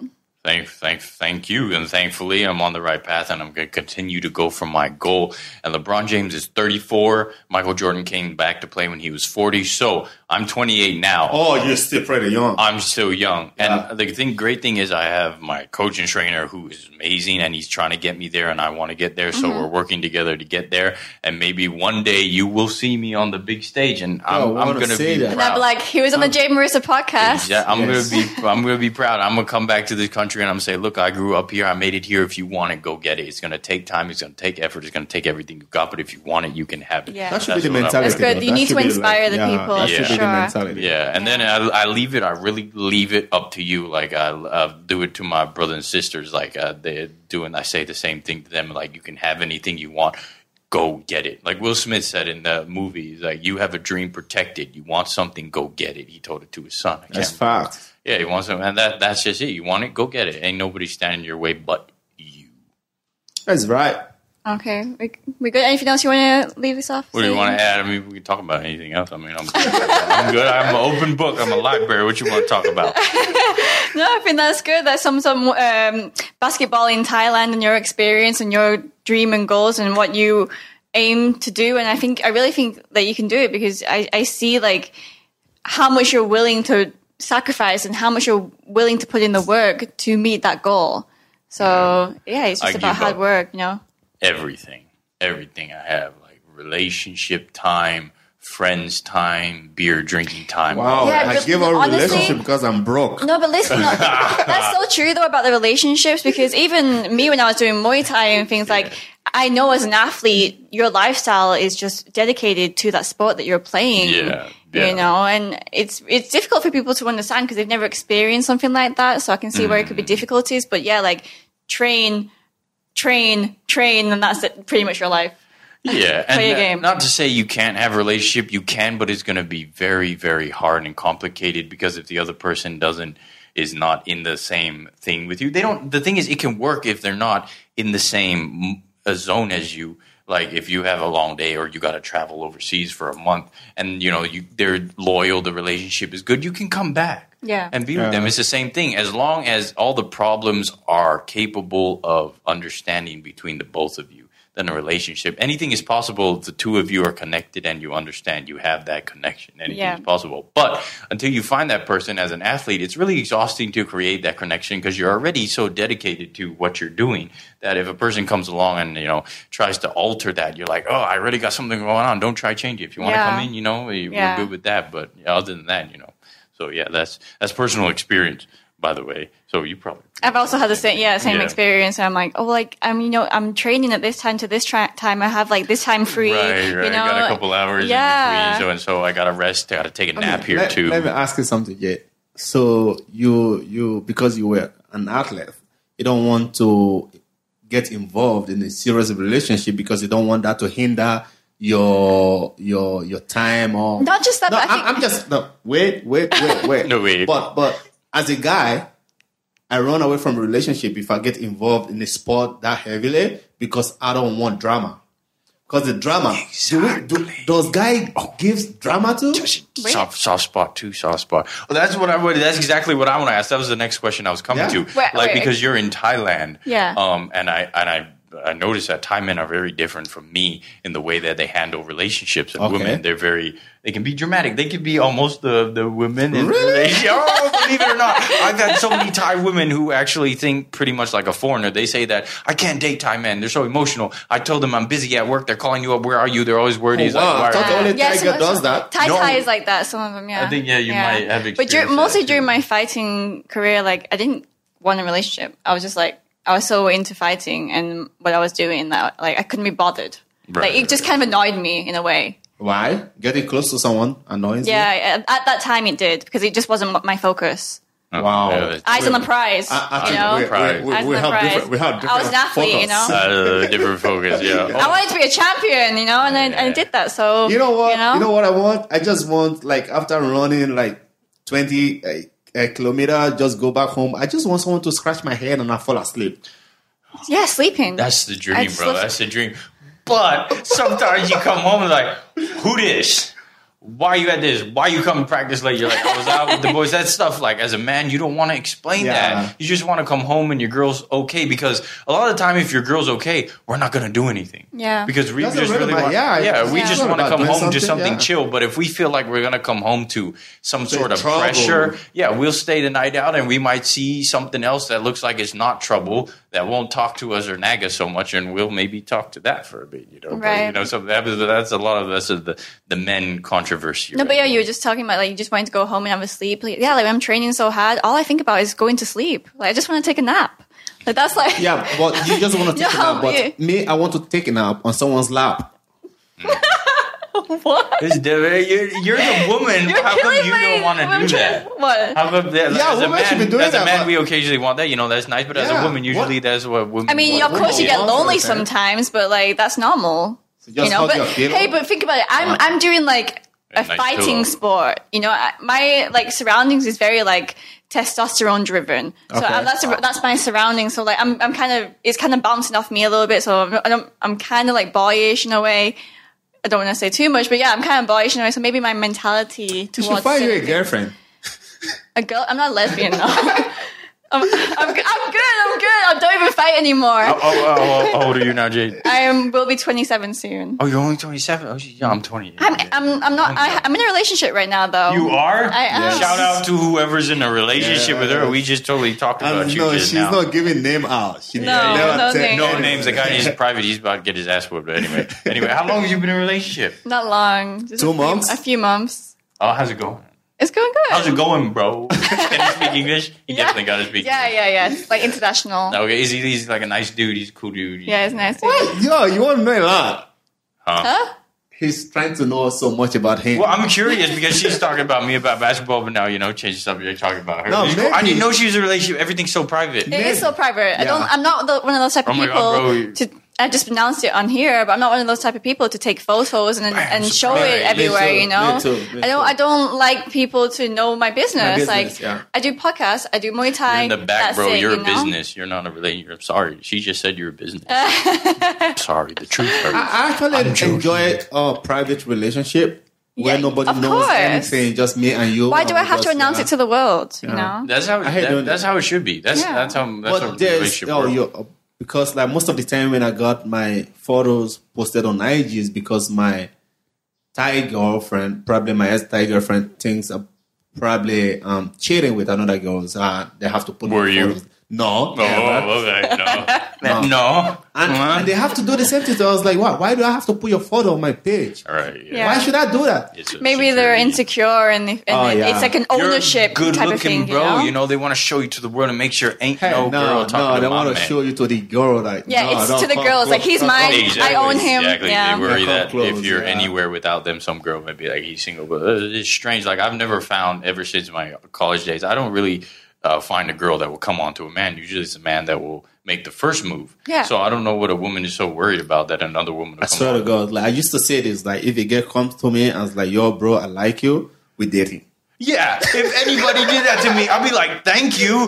Thank you. I don't want you guys send mixed signals to me. Like, right now we're in a relationship. Yeah, exactly. If that happens, that's what I said. That's what I've been saying too. I was like, hey, girls, if you feel like you want to talk to me, go ahead and message me. You know, I'm open to that. You. You know, because a lot of the time I don't get out. But if you see me somewhere and you're like, hey, the dude looks all right, just message me. I'm friendly at that. But a lot of the time it's me going out. They're like, Reuben, you never noticed me. I'm like, who are you? Where are you? You never made yourself noticeable. You know, you're like, yeah, I didn't. Yeah, we men are very simple. Like, you like me, say it. Just say it. Hey, I like you. Cool. Let's go. Nice. Let it go. You want you drink, you eat, you like sushi? No, I don't like sushi. I like you like rice. Okay, let's go. You rice. You know, like I don't know what I like. I'm like, bro, what do you like? What do you like? If not, I'm going to Burger King. I eat a burger. You know. So advice for the ladies. Be clear. Tell the guy what you want. Yeah, and that's what Steve Harvey. One of the things about guys, we love honesty. Honesty, of course. Yeah. Oh, not just guys. Everyone loves honesty. Oh, no. If you walk to some girl and you tell them that you like them, it's like, nah. Maybe you're not my type. Too straightforward. Yeah. A lot of times you don't know why. Maybe because you go on and as a guy, we're just too blunt or too honest, and it might be too much for the girl because she's shy. So what I learned is like you gotta. There's so many different ways, but different girls respond to different things. You'd be surprised. Sometimes you walk up to a girl and you'd be like, "Hey, I find you very attractive. I was sitting across the bar and I just wondered if I could get your contacts one way or another, and we could get to know each other a little, maybe over a drink or something." I kind of have your fun stories though about this being straightforward and be honest about things. So I was in a club with my friends and I got introduced to these girls, like my girlfriend. So. She went out to smoke cigarettes, and I went with her. Just started talking. I was like, "Wow, and I asked her, "Are you in a relationship?" I was like, "No, I'm not in a relationship, but I have casual thing with some other guys." And I was like, "You like it?" I was like, "Oh, you like she it?" She might like it. I was like, "Some just a little." Yeah, I was like, and she was like, "Sometimes, not all the time." I was like, "How would you feel 1 hour straight?" And you, wait, like, what is this conversation? I mean, just okay, go on. Just wait. I'm trying to censor. You ever have this type of conversation with anyone? No. Surprised you hang around a lot of men. You know, I hear some crazy stuff. Yeah. And I was like, "How would you feel? We go 1 hour straight," and she was like, "Let's go to your place." I was like, okay, you never straight know. Up. Yeah, straight up. Straight up. Because a lot of the time, you know, you get a lot of mature girls who are not up for drama. Yes. They don't want a relationship. They just want it to be straight. Yeah, you might be the nice guy, but they're like, "Hey, listen up. I'm not looking for it. You down? We good?" I'm like, "Oh, shoot. Okay, yeah. I'm a good dude too, you know." And I'm like, "I'm back in the country 2 months later." You're like, "Okay, cool," you know. And they're like, "Yeah, I don't know." So it really depends, and that's what you run into. Sometimes. Yeah, sometimes some girls are really unpredictable, you know. Sometimes you just have to say it. Yeah. But sometimes you have to keep it.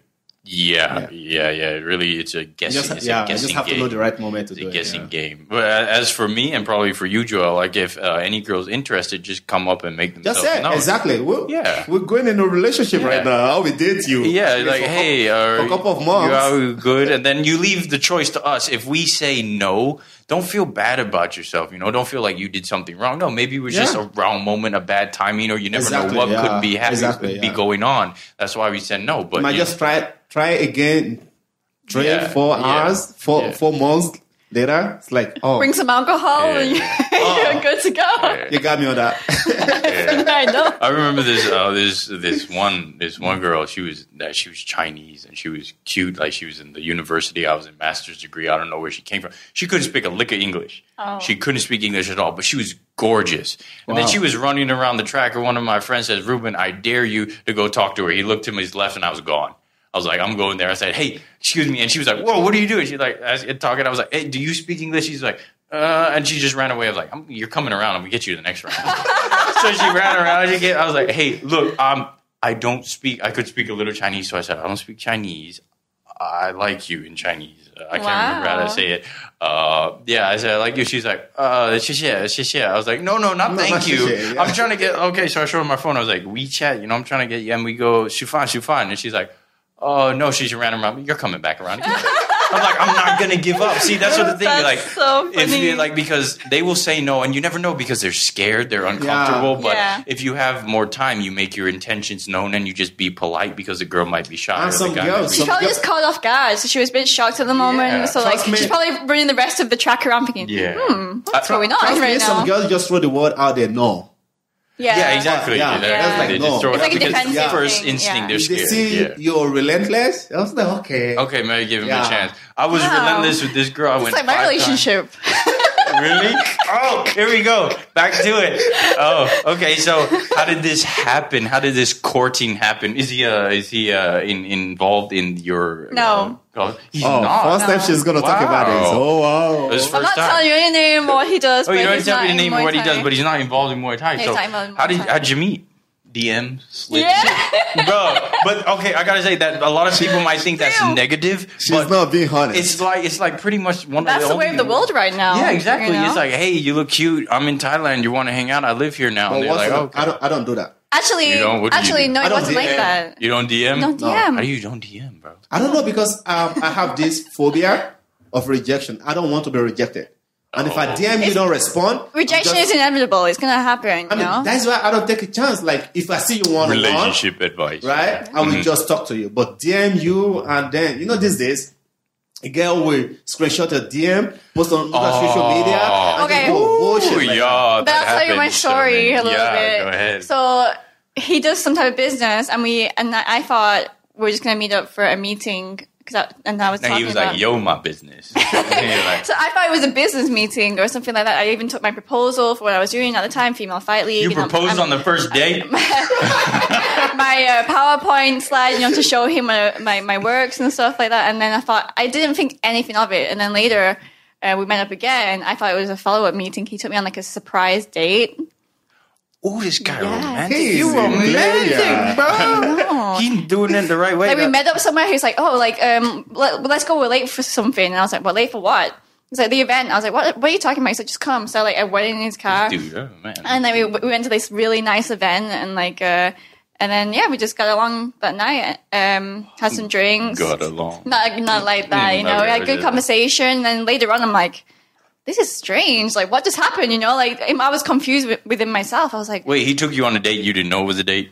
At the beginning, I didn't. I thought it was a follow-up meeting. Because it was just in the evening after work. Man, yo, this guy took her on a date and she thought it was a follow-up meeting. You know, how obvious. Yeah. So, but after that, he's like, I want you to be my girlfriend, like, later on. I was just like, no. Like, wait. Like, he's like, no. I was like, no. Not happening. Slow down, you know? Wait, how long was this? 2 weeks, 3 weeks? Yeah, maybe something like that. You know, we met up a couple of times. And I was just like, slow down. And he's like, no, I want you to be my girlfriend. I was like, let's just get to know each other first. Oh, you know, and then the next week I'm like a dude right now. Yeah. Like, let's get to know each other. Yeah, and then the next week I was like, he said it again. I was like, okay, fine. Like that's okay, fine. Persistence. Yes. Persistent. Yeah, he's relentless. Very persistent. He took her out. He's like, we're gonna get. That was cool. I was like, okay, bro, cool. Cool. You tell him about your back, you know, just for safety purposes. You know how you tell her, you break it to him nice, you're like, I got my period every now and then and my back is fucked up, so whatever you're thinking, no. A little bit, you know, hopefully that don't ruin the relationship. Anyway, yeah, so there you go, that's the end of that story. That was a short story. It was a short story. Jay's in relationship. I didn't know. All he posted about is Muay Thai. Yeah, I know this. If I see that guy, I'm screen capturing him. I'm like, bro, hello, what you up to? Oh, shit. This is funny. Okay, cool. So are we good? You want to shout out to the ladies? Shout out to the ladies. I don't know what to shout out to the ladies. Joel, shout out to the lady. You got a girlfriend? I'm behind the camera. I don't have that. I've been single for almost a year. By the way, Joel is very, very handsome. Good looking, ladies and gentlemen. Yes. If you ever want to get to know him. Robin is very, very handsome. We'll post all the social media links on the video. At email, Gmail. Thank God I have to edit the video, so I know what to put out there. Oh yeah, he does the editing. He's the producer guy, so you know he's the guy behind the camera. Yeah, so nobody's gonna see me, and nobody's gonna see me. All right, okay. So are we good? Anything else? I don't know. Are we good? I enjoy conversation. What else? Keep going. What else do we have on the topic? I don't know. I can't think of anything else. Have you dated any female athletes? I have. Yes, I have. I dated quite a. Did I date quite a few? I have went out with quite a few. Yeah, basketball players, a volleyball player. Oh. I can't give out names. No names. Yeah, I can't give out names. Where did they play? They played in Thailand. Which school? not going that far, bro. He's getting little by little. No, I did it at least. How about I know somebody? It was easy. It was very easy and it was comfortable because step one, there was no explaining you need to do your athletic times or your athletic times. It was, hey, I got a training. Okay. Yeah. That was it. Yes. Miss you. Love you. That was it. Good. It was amazing relationship. I got to tell you, I messed up a really great relationship because I wasn't ready as a man. I was young. I was 24. Wow. I wasn't ready. 24. But it was an amazing relationship. Yeah. And if I still would have kept in contact with her, I probably would have still been in the relationship. But we had to cut it off because it was just a bad way to end stuff. So yeah. Aww. But it was great. But anyway, relationship with athlete was good. And athletes, for some reason, it's easy to understand each other. Yeah. I mean, you're both doing the same thing. You're both into the same thing. You have similar lifestyles. So. Yeah. So that's pretty much how it was. And now it's just non-athletes. You know what? I'm the same. I went through a long when I was playing Muay Thai, I was fighting Muay Thai. I was just mostly into athletes, and then now not. But you grow up, and maybe you envision yourself with someone else, or you get into you have different interests now. So yeah, I think that's how I've. Yeah. You pass a certain time and you run certain teams. Yeah. So it's a lot of athlete relationships work out. The relationship really depends on the two of you, how far you can go with each other, the connection, and really just the both of you. Like I said, a private relationship is usually the best because there's no private, outside. Yeah, there's no outside drama, and that's one of the best ways to go. So yeah. Agree with you there. All right, Reuben. Well, thanks for coming on the show. Thank you very much for having me. It is awesome to be here on the podcast. And thank you, Joel, for... Wow. This is the longest we've ever recorded. Really? This is the longest. How long we got? Oh, we got a while. Okay, I don't know how 2.5 hours? Damn! 2.5 hours? We talked for 2.5 hours. Yes. Whoever's driving their car, listening to this, I hope you're driving far. Oh, this was a live podcast too? Yeah. Oh, on where? Oh my God, sorry. Twitch. I didn't know. Twitch and what? Just Twitch. Okay. Live, and then we're going to upload on other... YouTube. Yeah. Oh, shout out to anyone on Twitch who was watching this. Thank you for 2.5 hours. If you turned it off and turned it back on, we're still here. We're still here. So, I hope you guys enjoyed it. Thank you, Jay, for having me. Thank you, Joel. Thank I hope you guys so much for coming. Enjoy the topics. And anyways, I was talking to Dave, and he was like, I told him, we talked about him. I was like, bro, what are you talking about? Man? I'm talking basketball. Yeah, we're talking strictly basketball. Oh, we'll have to bring him on. Yeah, we'll have to. We have to bring him. Yeah, Dave Swaggy's a cool guy. I've even forgot his name is Dave now because his name is Swaggy Snoop. Swaggy Snoop, I know. Yeah, so I call him Swaggy or Swag now. He's swagged out that from head to toe. That dude is swag. We should have a conference podcast live, probably only on social media, where we just sit on a round table and talk. Yeah, that'd be cool. Yeah, you got that. You get a bunch of people together, share their stories. Yeah, that's awesome. I've seen that done many times. That'd be cool. Just share your personal stories, outlooks, opinions, and stuff. You can make that happen. Yeah. Yeah, that's awesome. So anybody who's paying attention, yes, we might be back whether you like it or not. Whether you like me or not, we're going to bring more people and keep it interesting. So thank you, Jay. Thank you so much for coming. Thank you, Joel. Thank you for having us. Thank you all for listening to this episode. Please hit the like and subscribe button. Follow the Jade Marissa podcast. Khop kun ka.